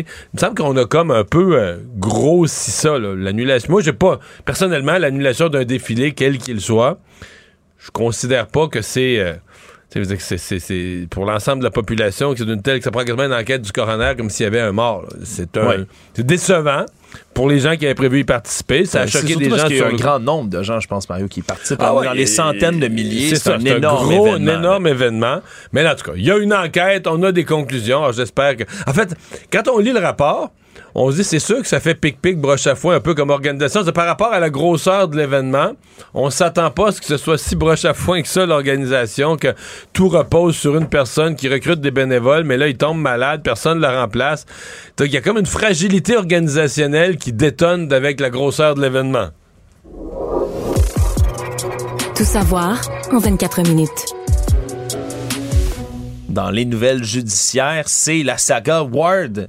Gabriel, hein, Jérémy Gabriel et Mike Ward, qui auront encore des démêlés avec la justice. Ça se poursuit encore et toujours. Ça fait plus de dix ans déjà qu'on est sur cette Est-ce saga. que- Qu'est-ce qu'on pourrait nous donner une année où ça va finir? Parce que je suis proche d'être tanné, moi. T'es proche d'être tanné? J'approche. Ouais, c'est J'approche- à, dou- j'approche à que 12 ans de procédure judiciaire, toi tu décroches. J'approche que ça m'intéresse plus puis que je finisse par dire ben là on a pas mal fait le tour de cette affaire là. Ouais, mais là il y a de la Moi, non mais je sais bien que les gens eh, les gens ont les droits et les droits peuvent être euh, devant les tribunaux, on peut faire les pour défendre ses droits. Et c'est ce qu'on a fait. C'est une Oui, petite oui, victoire oui. qui a été gagnée aujourd'hui, mais victoire tout de même. On s'est adressé à la Cour d'appel pour traiter, entre autres, euh, le- la- de savoir si la mère de Jérémy Gabriel, elle a le droit de poursuivre comme son fils, Mike Ward, pour dommages et intérêts. Bon, on se rappellera, là, c'est des sagas judiciaires qui durent, je le dis, depuis 10 ans. On avait débouté là, en- dans le plus haut tribunal du pays, là, à la Cour suprême, Jérémy Gabriel, faisant valoir que ben, il devait faire une poursuite en cas de diffamation pour avoir raison, non pas que ce soit un cas de discrimination. C'est ce qu'il a fait finalement en déposant une autre poursuite de 288 000 dollars et sa mère, elle, pour des dommages de 84 600 dollars. Sauf que la juge, elle, avait refusé la poursuite de la mère, celle de Jérémy Gabriel, elle avait été acceptée en jugeant que les délais étaient expirés pour tout ça et donc on a on s'est adressé à la cour d'appel pour traiter la question du délai de prescription, donc de savoir s'il est trop tard pour ça de poser cette question. Et donc, dans les prochaines semaines, on va falloir revenir en cours pour débattre de ce délai. Donc, ça s'enfonce, ça se poursuit, et ces poursuites, Moi, là, je, ça je- va être long. Je nous fixerais collectivement comme objectif de société qu'en 2030 tout ça soit fini. C'est c'est un bon défi, Mario. Je me suis fixé ça. Toujours dans les affaires judiciaires, c'est une histoire qui retient l'attention, celle d'un ex-fiscaliste de Deloitte, hein, ce grand bureau fiscal, ouais, qui est accusé d'harcèlement extrême envers une supérieure duquel il est tombé amoureux. Une histoire qui commence à l'été 2020. Fait quelques mois que Philippe Dubé, 30 ans, est embauché là, par la firme Deloitte. Il, est analyste en fiscalité des entreprises. Et, et je fais une parenthèse à ce pour dire, OK, le gars, là, on se met dans l'histoire, il y a 30 ans, donc il a fait des études de haut niveau, il est analyste fiscaliste, euh, il a, euh, ben forcément, euh, pour être embauché chez Deloitte, il a passé un processus d'entrevue, c'est des grands bureaux, euh, ils l'ont trouvé sûrement lors de l'embauche très professionnel, très brillant en matière de fiscalité, l'embauche. Je dis tout ça parce que quand tu quand on va écouter, tu vas nous raconter la suite, tu te dis ben voyons, qu'est-ce qui est arrivé là? Ouais, qu'est-ce qui est arrivé? Parce qu'il tombe. Ce qui est arrivé, c'est qu'il est tombé amoureux de la supérieure Ouais, en question. jusque-là, ça peut arriver à tout le monde, là. Elle lui dit, ben, c'est une relation professionnelle, je suis pas intéressé, ça reste une relation de travail uniquement. Sauf que là, mais l'accusé, lui, se met à apparaître à l'épicerie, entre autres, hein, sur le passage de la victime, qui, au départ, trouve ça étrange, hein, drôle de hasard, qui se présente derrière elle en Euh, qui, film. elle ne comprend même, elle, elle ne sait même pas que lui connaît son lieu de résidence. Là. Exact. Il ne comprend pas comment ça se fait que lui euh, sait à quelle heure est à l'épicerie, c'est où ça. Ça laisse entendre qu'elle suit pas mal pour être rendu dans le fil avec elle à l'épicerie. Exact. Et donc, se rend compte que finalement, ben, Dubé se serait mis en tête qu'elle lui aurait donné un rendez-vous d'une manière quelconque, l'accuse de vouloir jouer avec ses sentiments.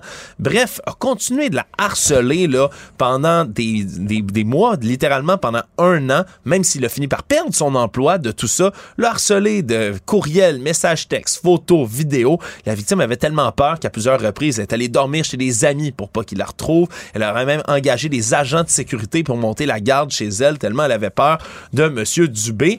Même si elle ignorait ses messages, ça ne l'a pas freiné. Lui a continué à lui envoyer tout ça.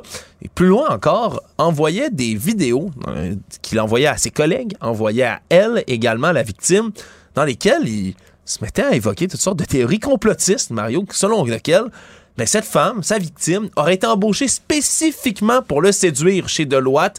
Il pensait qu'il y avait une conspiration dans l'entreprise. Dans le but de le faire trébucher pour le congédier. dans le but de le faire trébucher pour le faire congédier. Et même, ça s'est rendu si loin qu'à un certain moment donné, dans un de ses vidéos, il se sentait interpellé, dit-il, par les publicités de Martin Matt. L'humoriste Martin Matt pour Maxi, hein, ces publicités qui sont bien connues du public, pensait que ces publicités-là avaient été commanditées par Deloitte pour se moquer de lui. Ni plus ni moins. Donc, trouver un sens dans tout ça. Bref, il est accusé en ce moment de L'étape d'après, c'est que le gars va au football, puis euh, quand les joueurs se mettent en rond, il se dit, il parle en mal de moi, là. Exact, exact. Donc, c'est, c'est c'est rendu assez loin, merci. Donc, le procès. Mais est c'est quand même, je sais que un le, le- le- le cerveau humain est un, outil euh, complexe, là. Mais tu dis comment tu peux.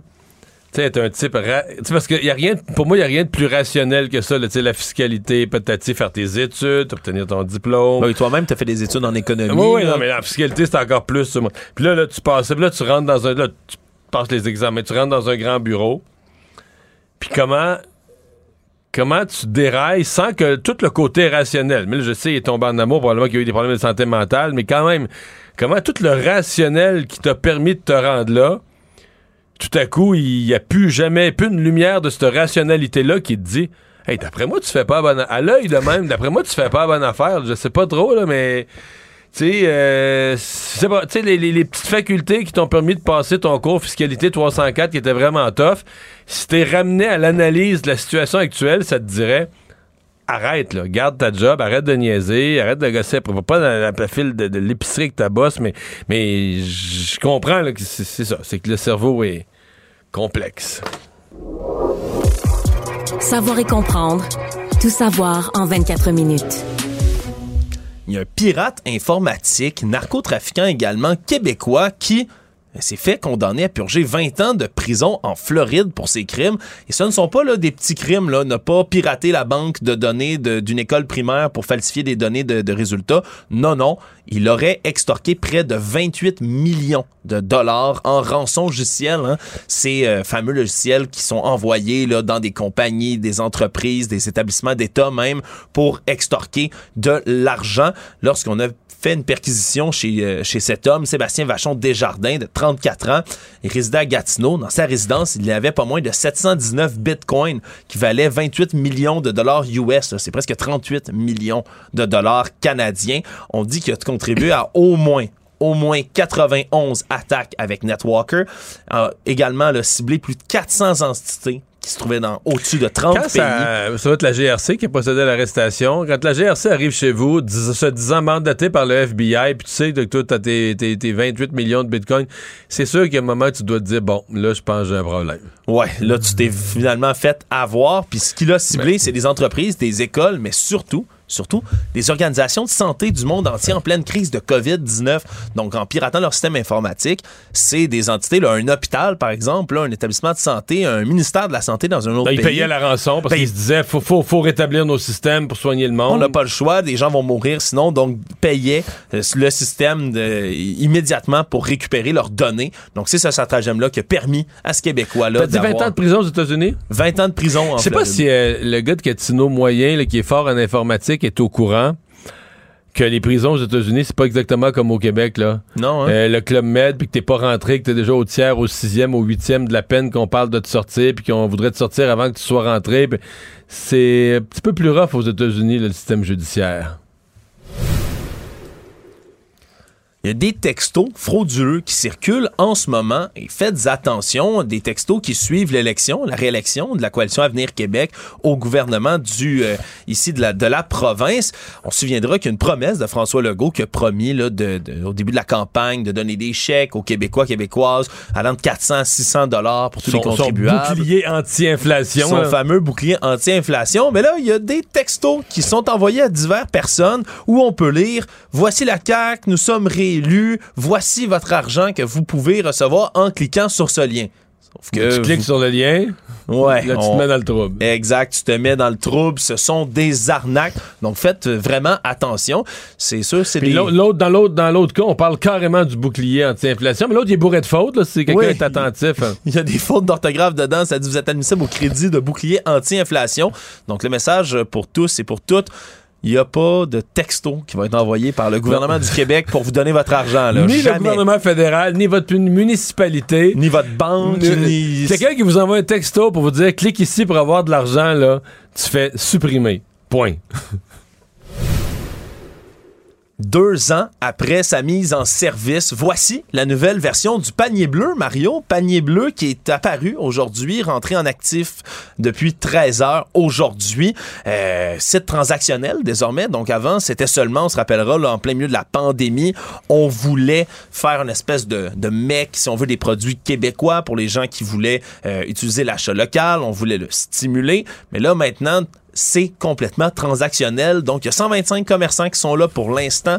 On veut en ajouter là 15 à 20 par semaine pour atteindre 400 d'ici le mois de novembre. C'est quelques 40 000 produits qui sont offerts là-dessus. On parle. Est-ce que tu as euh, un extrait de Jeff Bezos qui réagit à ça, à cette menace? Oui, qui se sent, qui, qui pleure devant le, le géant nous, désormais du panier bleu. C'est évident que c'est fait pour concurrencer un Fait peu que t'as pas de réaction d'Amazon à nous présenter aujourd'hui, Alex? de- ben, je pense, je pense qu'il est peut-être sur sa fusée quelque Ah. part. Il se promène dans l'espace. Il a pas entendu encore. T'oserais euh, pas certainement. induire que peut-être même que Jeff Bezos n'a jamais entendu parler du panier bleu? Ça, je pense bien que M. Bezos a d'autres Ben à fouetter ben, wow, bleu. c'est dans son domaine, là, le commerce en ligne. Là.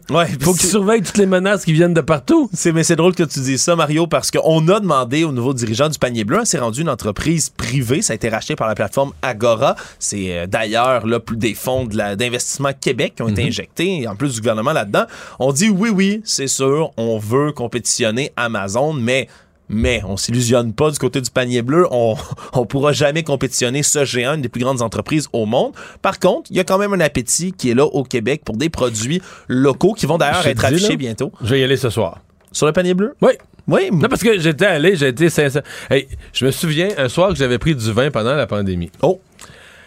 J'avais pris du vin, je me sentais généreux. J'ai dit, je vais encourager les entreprises québécoises. Je niaise pas, ce que je raconte est vrai. Je vais, entre- je vais encourager les entreprises québécoises. Alex, j'ai pas réussi. J'étais prêt à acheter des bas, de la bière, un porte-clés, euh, n'importe quoi, du shampoing. J'étais n- du shampoing aux herbes puis à l'huile de coco. J'étais prêt n'importe quoi. Tu voulais aider, t'étais généreux. Mais ça livrait pas chez nous, ça c'est pas capable d'acheter. J'ai passé genre une demi-heure à vouloir acheter n'importe quoi. Mais là, c'est sûr que c'était pas transactionnel à l'époque. Les sites, les, les- les- les compagnies elles-mêmes l'étaient pas à moitié. Est-ce que c'était du vin québécois que t'avais bu avant? Non, non, non, mais c'est- la question, c'est que tu te dis, OK, c'est- c'est- je sais qu'Amazon, c'est américain, c'est un géant, ça tue tout notre commerce, mais je veux dire, c'est 1 et 1 égale 2. Là. Tu cherches ceci, tu le trouves, tu le payes, le lendemain, c'est sur ton balcon. Ouais. Là, on dit que c'est que 3 à c'est- 5 jours ouvrables maintenant la livraison avec le nouveau panier bleu Mario. Voilà. Ça vaut la peine d'aller voir ce soir. Le monde. Pour finir aujourd'hui, c'est la fin de cette saga euh, qui dure depuis un peu plus d'un an. L'acteur américain Alec Baldwin qui a finalement annoncé avoir trouvé un accord avec la famille de la directrice de la photographie, là, Halina Hutchkins, celle qu'il avait tuée dans un accident en octobre 2021. On se souviendra, c'est durant le tournage du Western Rust que ça avait eu lieu. Tenait un pistolet euh, tout près d'elle, un pistolet évidemment qui n'était pas censé être chargé du tout, avec des balles à blanc. C'était ce qu'on était censé tirer, mais pour une raison qui est toujours inconnue, il y avait une véritable balle dans le pistolet qui est partie, a blessé mortellement malheureusement cette euh, directrice. Cette, cette moitié-là de la nouvelle, je la comprends. Alec Baldwin qui est comme, bon, euh, euh, réglé avec la famille. Un montant inconnu, oui. Ouais, mais c'est l'autre moitié, c'est que le film, il- ce que je comprends, c'est qu'ils vont reprendre le tournage du film dans les mois suivants. Janvier 2023. C'est bientôt. Puis que là, le conjoint de la défunte, qui lui-même est dans le monde du cinéma, va jouer un rôle comme de, de producteur, je sais pas. Ben, je suis bien content pour eux, mais je suis mal à l'aise un petit peu en même temps. Je sais Ouais, pas. reste à voir, ça va être un malaise qui va se traduire au box-office par la suite quand les gens vont vouloir aller voir le film. L'enquête de police, elle, n'est toujours pas rendue publique. M. Baldwin lui avait pointé du doigt l'armurière qui était engagée pour le film, qui était censé gérer les armes. Bref, on ne connaît pas le montant. Cette saga-là semble être réglée pour là. Mais à voir si, euh, si les gens vont être au rendez-vous dans les salles de cinéma. L'enquête policière au criminel, c'est c'est tout autre chose que le civil. Résumé l'actualité en 24 minutes, c'est mission accomplie. Tout savoir en 24 minutes. Un nouvel épisode chaque jour en semaine. Partagez et réécoutez sur toutes les plateformes audio. Disponible aussi en audiovisuel sur l'application Cube et le site cube.ca. Une production Cube Radio. Pendant que votre attention est centrée sur vos urgences du matin, vos réunions d'affaires du midi, votre retour à la maison ou votre emploi du soir, celle de Desjardins Entreprises est centrée sur plus de 400 000 entreprises à toute heure du jour. Grâce à notre connaissance des secteurs d'activité et à notre accompagnement spécialisé, nous aidons les entrepreneurs à relever chaque défi pour qu'ils puissent rester centrés sur ce qui compte, le développement de leur entreprise. Ici Ricardo. Et Émilie, marchand d'IGA. On a envie de vous inspirer à bien manger. À moins de 5 la portion. Suffit de repérer les produits valeurs sûres et de les cuisiner avec une de nos recettes. Les valeurs sûres, c'est bien pensé, hein? Bien sûr! Détails sur IGA.net. Vous vous demandez si les plantes ressentent de la douleur? Ou encore, comment est-ce que les daltoniens voient le monde? Le balado en 5 minutes est pour vous. Explorez la science, l'actualité et l'histoire en un temps record. La Feu, en collaboration avec le gouvernement du Québec, est fière de propulser la série Balado en cinq minutes. Ne laissez pas les questions sans réponse plus longtemps. En cinq minutes, disponible sur l'application et le site cubradio.ca. Mario Dumont. Plus pratique que n'importe quel moteur de recherche. Une source d'information plus fiable que les internets. Pour savoir et comprendre, Mario Dumont.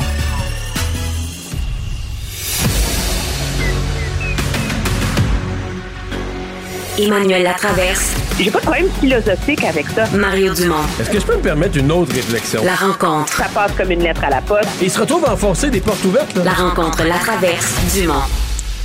Je suis obligé de la présenter comme prophète, Emmanuel Latraverse. Bonjour. Mon Dieu, comment ça, bonjour? Mais non, parce que le, le- les votes n'étaient pas encore tous tout compilés, que tu commençais déjà à nous prévenir que si euh, la- le Parti libéral était l'opposition officielle, puis que les autres, euh, toi, ton feeling, t'avais entendu raconter, t'étais en avance sur tout le monde là-dessus, que peut-être les libéraux, cette fois-ci, seraient pas chaud-chaud à la reconnaissance de, de- de QS, euh, du PQ. Et là, on rentre vraiment dans ce scénario-là. Ah oui, absolument. Puis il faut dire que Mme Anglade n'est pas facile à suivre là-dessus, là.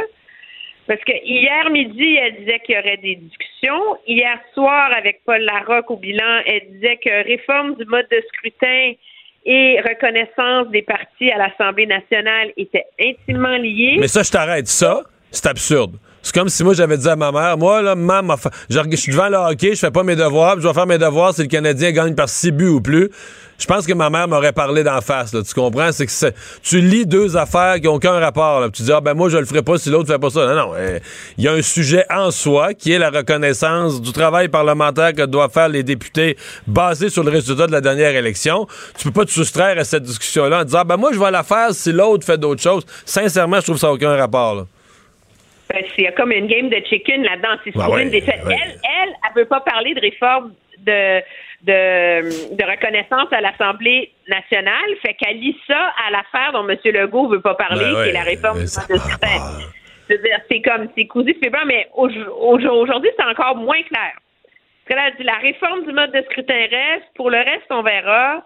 Après ça, l'élément central, c'est pas la reconnaissance à l'Assemblée nationale, c'est la réforme du mode de scrutin. Sont deux choses séparées.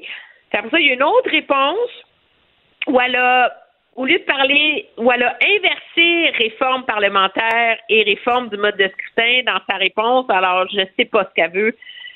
Ce qu'on Mais- comprend, c'est qu'elle s'imagine qu'elle va être capable de résister. Puis je Mais- dis bien mais- ouais. s'imagine parce que j'ai des gros doutes là-dessus. Parce que euh, ce qu'on peut dire euh, au sens strict, là, si tu ouvres le livre de règlement de l'Assemblée nationale, puis que tu regardes pas les précédents de l'ADQ 2008, de, Québec solidaire et le PQ 2018, etc., si tu regardes pas les précédents, tu dis le règlement est de son bord à Mme Anglade.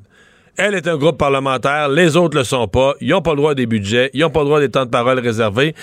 Mais tu sais, c'est une vision, euh, disons, en tunnel de l'application du règlement. Oui, tu sais qu'il y a une femme où il y a une époque où les femmes se faisaient mettre dehors quand elles tombent enceintes, tu sais. Je veux dire, à un moment donné, là, la vie, c'est. Ouais, je sais. Tout à l'heure, Pat Laprade nous rappelait dans la biographie d'Émile Butch-Bouchard qu'il y a été un temps où, dans la Ligue nationale, un joueur était puni s'il parlait français sur la glace. Pour vrai, puni, puni, puni, au banc des punitions, là. Ben, parce que c'est c'est l'espèce de. Madame, Madame Anglade vit dans un monde parallèle. Écoute, il faut, faut démêler les choses. Je comprends la- l'approche tactique, OK, du PLQ de dire, hey, minute, on s'est fait faire le, le coup en 2018, là, d'être gentil avec le PQ puis avec QS, puis le GND nous a volé la POC. a volé euh, les projecteurs, a volé notre temps de glace, puis c'est nous qui en avons péri parce qu'il a parti la campagne comme si c'était lui le chef de l'opposition officielle, alors que c'était nous le Parti libéral. Tant pis, on va encaisser deux mois à se faire hurler des insultes. On s'en fout. Rendu en 2026, personne ne va s'en rappeler. Je veux bien. Il y a un problème, par ailleurs. C'est que tu pourrais jouer cette tactique-là. Si le Parti libéral avait fait élire des députés en Gaspésie, au de la Madeleine, tu mettons là qu'il y avait Bonaventure, en esprit, dans le centre du Québec, un petit comté à Trois-Rivières, tu pas beaucoup, mais donne-leur 4-5 comtés, à l'est du pont, oui, euh, du pont-tunnel Hippolyte Lafontaine, là. Là, tu pourrais avoir peut-être cette réflexion-là et miser sur cette stratégie-là. Mais c'est parce que tu peux pas être l'opposition officielle. Puis t'imaginer que tu es vraiment l'opposition officielle de l'ensemble du Québec quand tu n'as même pas eu 5-10% des votes à l'extérieur de la région de Montréal, là. Je veux dire, c'est, c'est, c'est complètement farfelu, là. Alors, c'est comme si le Bloc québécois, l'année où il était l'opposition officielle à Ottawa, avait refusé qu'on reconnaisse le Reform Party, là, tu sais.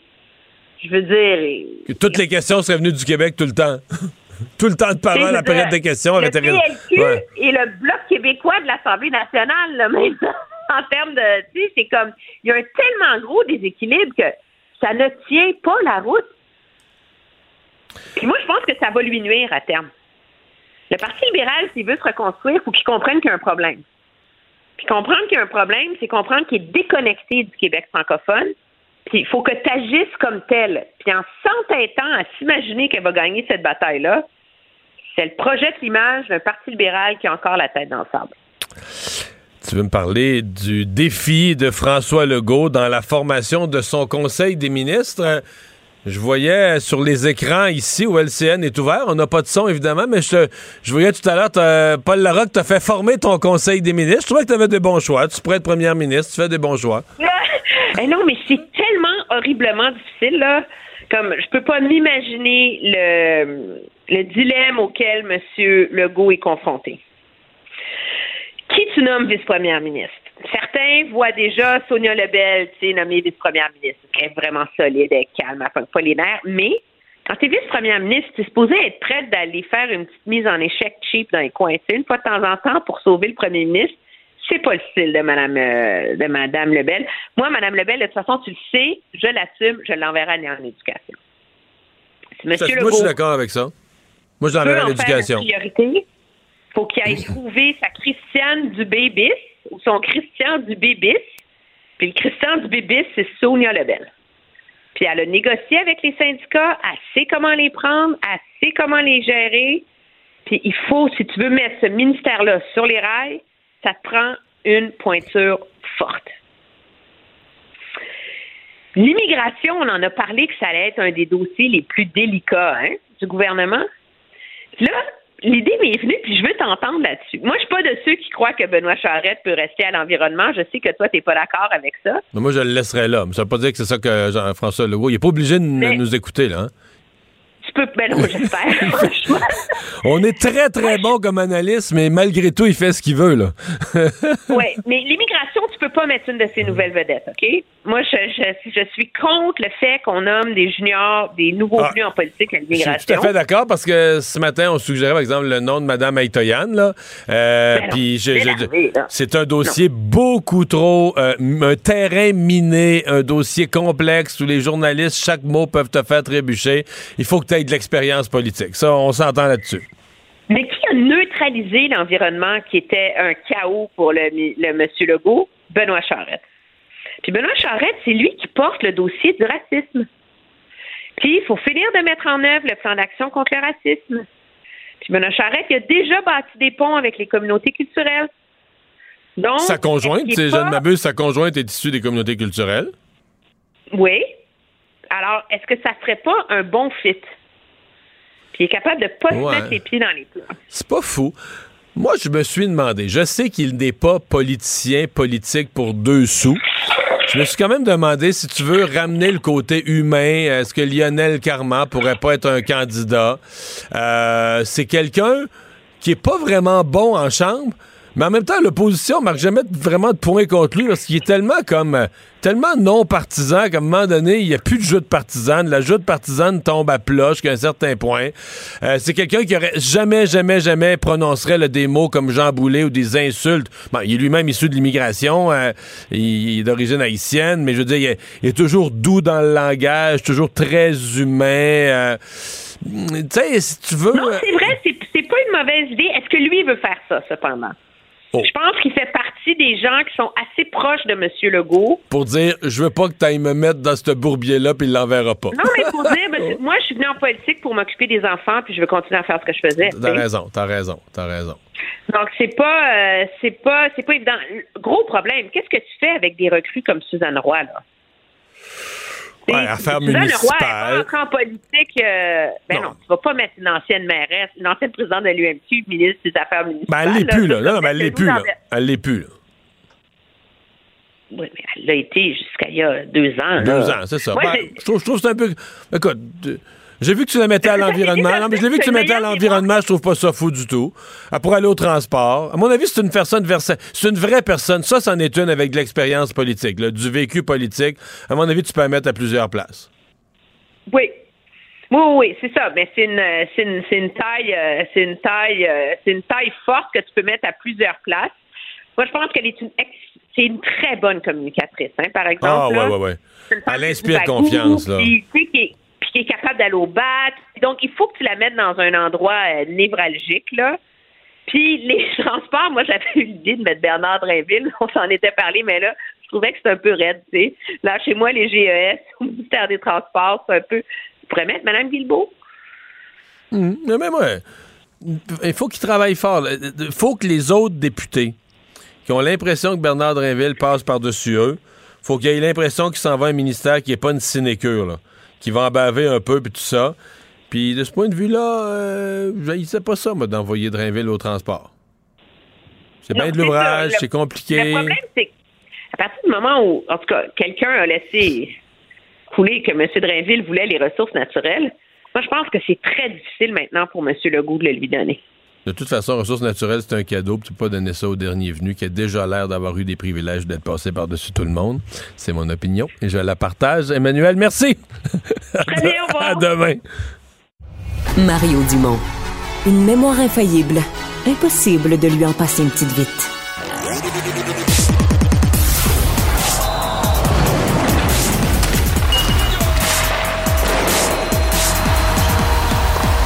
Jean-François Barry, un chroniqueur pas comme les autres.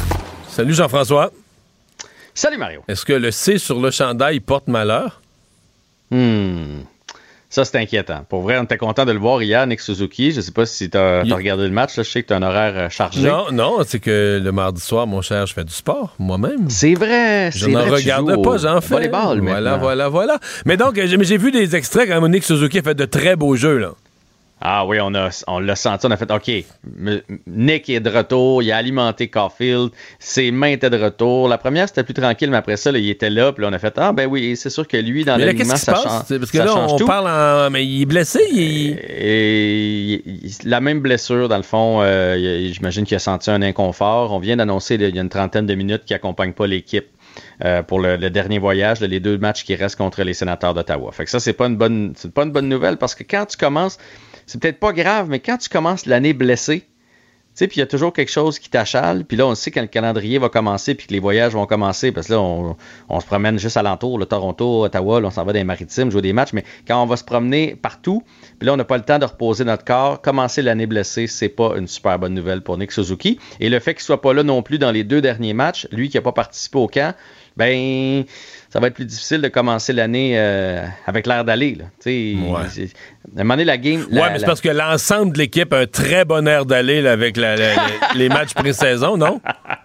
Ah oui, ah oui, ça va très très bien pour le Canadien. Non, mais hier, ça donnait, tu faisais, OK, Suzuki Caulfield, ils, ils ont bien fait ça. Tu sais, dans, dans l'autre match, Dvorak, euh, euh, Da- euh, Kirby Dak avait bien fait ça aussi, Anderson. Fait, mais qu'on mette tous nos vétérans ensemble, ça va être pas si pire à l'attaque. Mais Nick, c'est le cœur et l'âme de, de l'attaque du Canadien de Montréal. Fait que tu- dans un monde idéal, il est là au premier match et il est là à 100%. Fait que euh, ça va être, euh, ça va être à suivre. C'est dommage parce que c'était la bonne nouvelle du match euh, d'hier. Mais est-ce qu'ils vont en gagner une? Ouais. Quand, quand tous les vétérans vont être là, ils vont en gagner une. Mais il y a plusieurs trous chez le Canadien. Là. Euh, défensivement, Justin Barron a un camp bien ordinaire. Jordan Harris, bien ordinaire. Le seul qu'on peut dire, c'est Caden Goulet. Lui, il va être là. Euh, je pense que Chekai va se. se- Mais Barron, est-ce qu'il est à la hauteur même? Est-ce que, tu vas pouvoir partir? C'est une grosse déception, ça, là. hein? On pensait qu'on avait trouvé une merveille pour pas cher, mais. Tu sais, des fois, tu payes pas cher Ben, et ça vaut pas cher. Ben, pour pas. cher, on a quand même donné les Conan pour. C'est lui, Justin Barron, qu'on a eu en échange. On n'avait pas quelque chose d'autre, non? On avait aussi un choix, oui. Non, non, oui, logiquement, mais peut-être que si le Colorado l'a laissé aller, il y, a- il une raison pourquoi ils l'ont laissé aller. On lancera pas la serviette tout de suite, mais je trouve pas qu'il y a le couteau entre les dents pendant le camp. Est-ce qu'il est nerveux? Est-ce que la pression du camp puis de jouer son poste dans la Ligue nationale, ça peut jouer? Parce que, souviens-toi, l'année passée, il y Ça, avait il été était quand pas si même... pire. Il était à hauteur de la. Ligue. Ça allait bien, puis là, il s'est blessé, puis on l'a pas vu en fin de saison. On lancera pas la serviette, mais je fais juste dire que là, Romanov qui est parti en plus, Edmondson qui est blessé, dire de quoi euh, ça va être mince en maudit, mais qu'on commence l'année. Tu sais, Chekai, il va être quasiment un quand, on va- quand le Canadien va jouer contre les là. équipes qui ont deux, trois gros trios qui ont du, du poids puis de la vitesse à l'attaque, là. C'est-à-dire, euh, Ah non, une- chance qu'on a les meilleurs gardiens de la Ligue. Ben, on a probablement un des pires duos de la Ligue nationale de hockey en plus. Fait que, tu sais, à l'attaque, ça va être pas pire. Mais des matchs comme hier, on va avoir plein, je pense. Donc, on va créer de l'offensive, on va générer de l'attaque, puis on va donner des buts tellement plates. là. Hier, le but de Giroud, c'est Slavkowski qui tient pas son homme pas en tout. Le cinquième but, c'est Goulet qui fait une erreur et il échappe la rondelle. Ils partent en échapper à deux contre le gardien. On va en avoir beaucoup de ces matchs-là frustrants cette année. Puis pour ce qui est de Slavkowski, on en avait parlé hier. Euh, tu peux pas le faire jouer 23 minutes comme il a joué hier. là. Comme Suzuki puis Caulfield, tu, tu peux pas le mettre à la droite de ces deux gars-là puis penser qu'il va prendre ce nombre de minutes-là. Il tombait partout hier, il se faisait frapper. Mais c'est quoi cette affaire-là? Explique-moi ça, je lis ça partout. Pourquoi un gars, une des choses qui frappe, c'est son poids. On se dit, tabarouette, là, un gars, il a l'air musclé. Tu dis, ça va, ce gars-là, ça va être solide comme le pont de Québec. Puis ça a l'air qu'il est tout le temps à terre. Mais il est solide. Je veux dire, il se fait frapper, il s'est fait frapper en plein centre des fois, puis il reste debout. Il est très fort, mais il n'a pas encore la maturité d'un adulte. Fait que quand il se fait frapper par un, un vétéran de 26-27 ans qui a fini les épaules, les pectoraux, il a juste 18 pareil, là, même si ouais. c'est un monstre. Puis à 18, ben on. C'est ça, on n'est pas tous formés. fait que. Hey, ça hey, va hey, venir, mais c'est un gros saut. Il nous reste 45 secondes. Euh, Patrick Roy est passé au Centre Bell. Ouais, là, ça, ça fait bien, bien, bien jaser. Lui, il a étouffé ça aujourd'hui. Il a dit qu'il avait été voir un de ses amis pour dîner, puis que de passage, euh, il est bien chum avec Kent Hughes, fait qu'il est allé le, le saluer comme ça, tout bonnement. Et là, les gens ont vu sa Là, ça voiture. fait- là, t'entends les musiques. Tout, dou, dou, dou. Qu'est-ce qui se Fait passe? qu'il pourra avoir quel poste? C'est ça la grande question. Est-ce qu'on peut lui donner un poste honorifique, euh, président, vice-président hockey, quelque chose comme ça? Parce qu'il ne s'est pas pointé euh, voir Kent Hughes comme ça juste pour le fun, en sachant que tout le monde allait le voir, en laissant son char dehors. Tu nous laisses sur un mystère. Salut à demain. Salut. Pendant que votre attention est centrée sur vos urgences du matin, vos réunions d'affaires du midi, votre retour à la maison ou votre emploi du soir, celle de Desjardins Entreprises est centrée sur plus de 400 000 entreprises à toute heure du jour. Grâce à notre connaissance des secteurs d'activité et à notre accompagnement spécialisé, nous aidons les entrepreneurs à relever chaque défi pour qu'ils puissent rester centrés sur ce qui compte, le développement de leur entreprise. Ici Ricardo. Et Émilie, marchand d'IGA. On a envie de vous inspirer à bien manger. À moins de 5 la portion. Suffit de repérer les produits valeurs sûres et de les cuisiner avec une de nos recettes. Les valeurs sûres, c'est bien pensé, hein? Bien sûr! Détails sur IGA.net. Vous vous demandez si les plantes ressentent de la douleur? Ou encore, comment est-ce que les daltoniens voient le monde? Le balado en 5 minutes est pour vous. Explorez la science, l'actualité et l'histoire en un temps record. La Feu, en collaboration avec le gouvernement du Québec, est fière de propulser la série Balado en cinq minutes. Ne laissez pas les questions sans réponse plus longtemps. En 5 minutes, disponible sur l'application et le site cubradio.ca. Il ne mord pas à l'hameçon des fausses nouvelles. Mario Dumont a de vraies bonnes sources. Cube Radio. Cube Radio. En direct à LCN.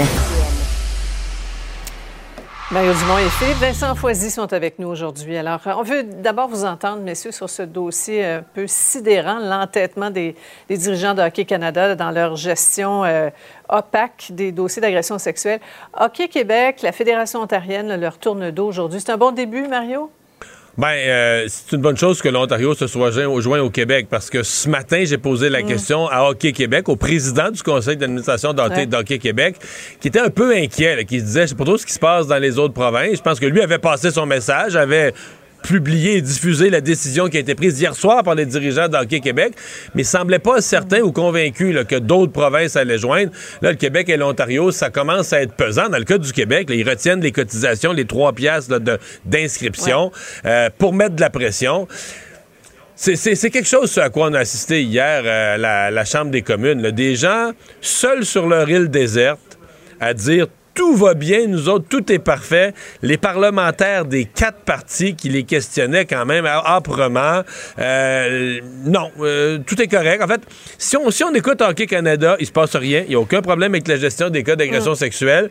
Tout ce qu'il y a, c'est des médias qui font des fake news, là, qui, qui les, qui les écœurent, qui les agressent, qui sortent des fausses nouvelles, qui les mettent dans l'embarras, et des politiciens qui, comme des petits chiens, le suivraient les médias. Ils se sont construits, ils se sont construits une bonne histoire, mais il va falloir qu'ils se reconnectent vite sur la réalité. Les parents les arénas Ouais. parlent d'eux, partout. Ah oui, oui, oui. Puis Vincent, euh, c'est ça, hein, les- les- les- la faute au, au messager, hein, c'est une, c'est une histoire qu'on connaît. Oui, ben c'est ça. C'est pas juste la gestion qui était problématique, c'est le fait euh, qu'on n'ait même pas réalisé à quel point c'était un problème. Ce qu'on a fait, la gestion Mhm. opaque pour les cas d'agression sexuelle, le fait qu'on ait utilisé des millions de dollars qui proviennent des jeunes hockeyeurs, des familles, afin de faire taire des victimes d'agressions sexuelles Ouais. à plusieurs reprises, qu'on ne l'ait pas dit, qu'on ait créé des fonds, puis après ça, on dit non, non, tout est correct, inquiétez-vous pas, vous avez rien à voir, les politiciens, ce sont des gens cyniques. Et Sophie, ce n'est pas que les libéraux là, qui font ça, ce n'est pas que le Bloc québécois, ce sont tous les partis politiques Mhm, à mhm. Ottawa de façon unanime. Ce sont les commanditaires. Là, c'est le Québec et l'Ontario. À un moment donné, si ces gens-là ne voient pas ce qui se passe en ce moment dans Ouais. le vrai monde, dans la réelle réalité, ils vont devoir se réveiller ou du moins se retrouver avec une coquille vide. Et, et ça fait quoi, trois fois là, que, le- que la direction comparait là, de- devant un comité des communes? Ça ne donnait rien de très, très concret. Le fédéral qui a, qui a gelé aussi, Mario, le financement Ouais, euh, ouais. au mois de juin. Est-ce que tu as dit, est-ce que le fédéral en fait assez? Ben, non, mais c'est important de, de l'expliquer aux gens, parce qu'il y a des gens qui disent, ben là, Justin Trudeau, qui règle ça. Hockey Canada, ce n'est pas une société d'État ou c'est une, une espèce de fédération privée faite par des fédérations des ça. provinces qui elles-mêmes, c'est le hockey dans chacune des régions des, des provinces. C'est une pyramide comme ça, mais c'est une association sans but lucratif privé. Le gouvernement a un financement qui leur est annuellement attribué. Et là, pour cette année, ils ont fermé le robinet. C'est l'outil que le gouvernement avait.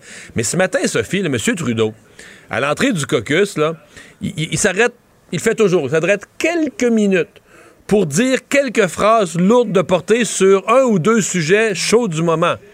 Mais ce matin, il a parlé de l'Afghanistan comme deuxième sujet. Son premier sujet là, sur lequel il a parlé, puis avec fermeté et force, il a appuyé Hockey Québec. Il a dit les gens de Hockey Canada doivent se connecter sur la réalité, doivent faire les changements, doivent démissionner.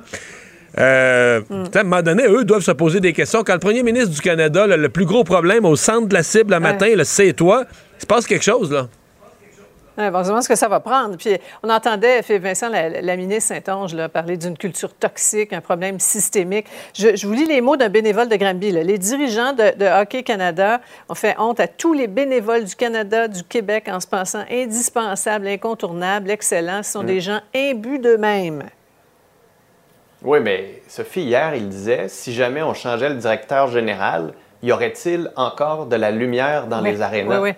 La lumière, en ce moment, il y en a peut-être trop dans les bureaux de Hockey Canada, puis il n'y en a pas nécessairement autour de la table. Il y a vraiment un gros problème. Et idéalement, dans un mois, il y a un vote pour un nouveau conseil d'administration. Mhm. Et c'est à ce moment-là que la base, là, donc que les organisations vont pouvoir envoyer le message. C'est à elles, à ces organisations-là. Et ces organisations-là, c'est qui? C'est la voix des parents qui jouent au hockey. Mhm. Donc, si vous avez des parents, si vous avez des enfants qui jouent au hockey, c'est le moment de faire porter votre voix. Au Québec, bon, vous le savez, le Hockey Québec a arrêté le financement, mais Hockey Québec doit travailler pour ce renouvellement du conseil d'administration Mhm. qui va être le premier pas dans la bonne direction. Ouais. Sinon, on se ferme les yeux, il n'y a rien à voir ici, Madame la Marquise. Ouais. Et, et ça va être intéressant de voir là, dans les prochains jours si d'autres fédérations, d'autres provinces, euh, effectivement, Ouais. suivent le, le mouvement.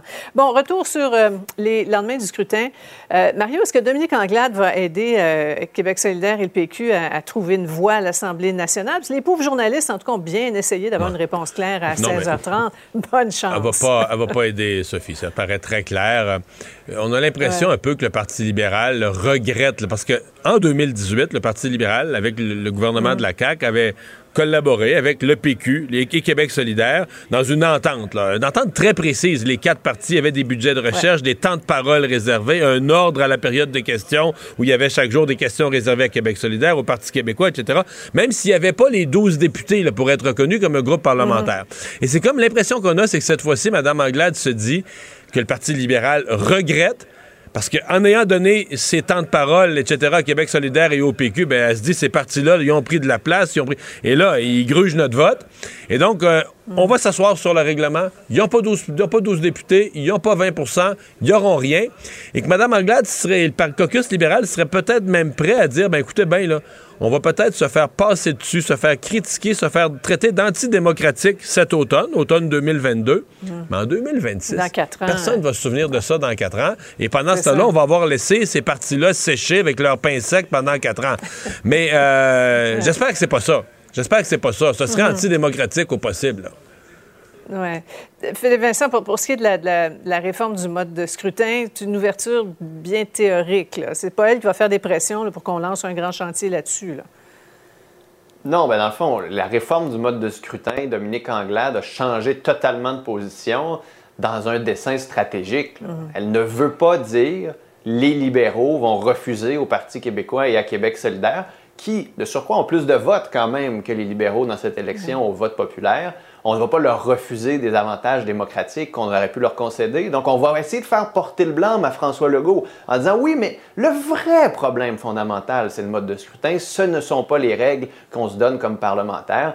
C'est une drôle de façon d'essayer de dire non sans vouloir porter le blâme à un moment donné et qu'elle s'assume et qu'on arrête de changer de position aussi chez les libéraux. Si elles veulent être en mesure, si les libéraux veulent être en mesure de présenter une offre concrète aux Québécois dans quatre Mm. ans, peut-être falloir qu'ils commencent à penser c'est quoi cette offre-là et à ne pas changer d'idée ici et là au gré du vent. là.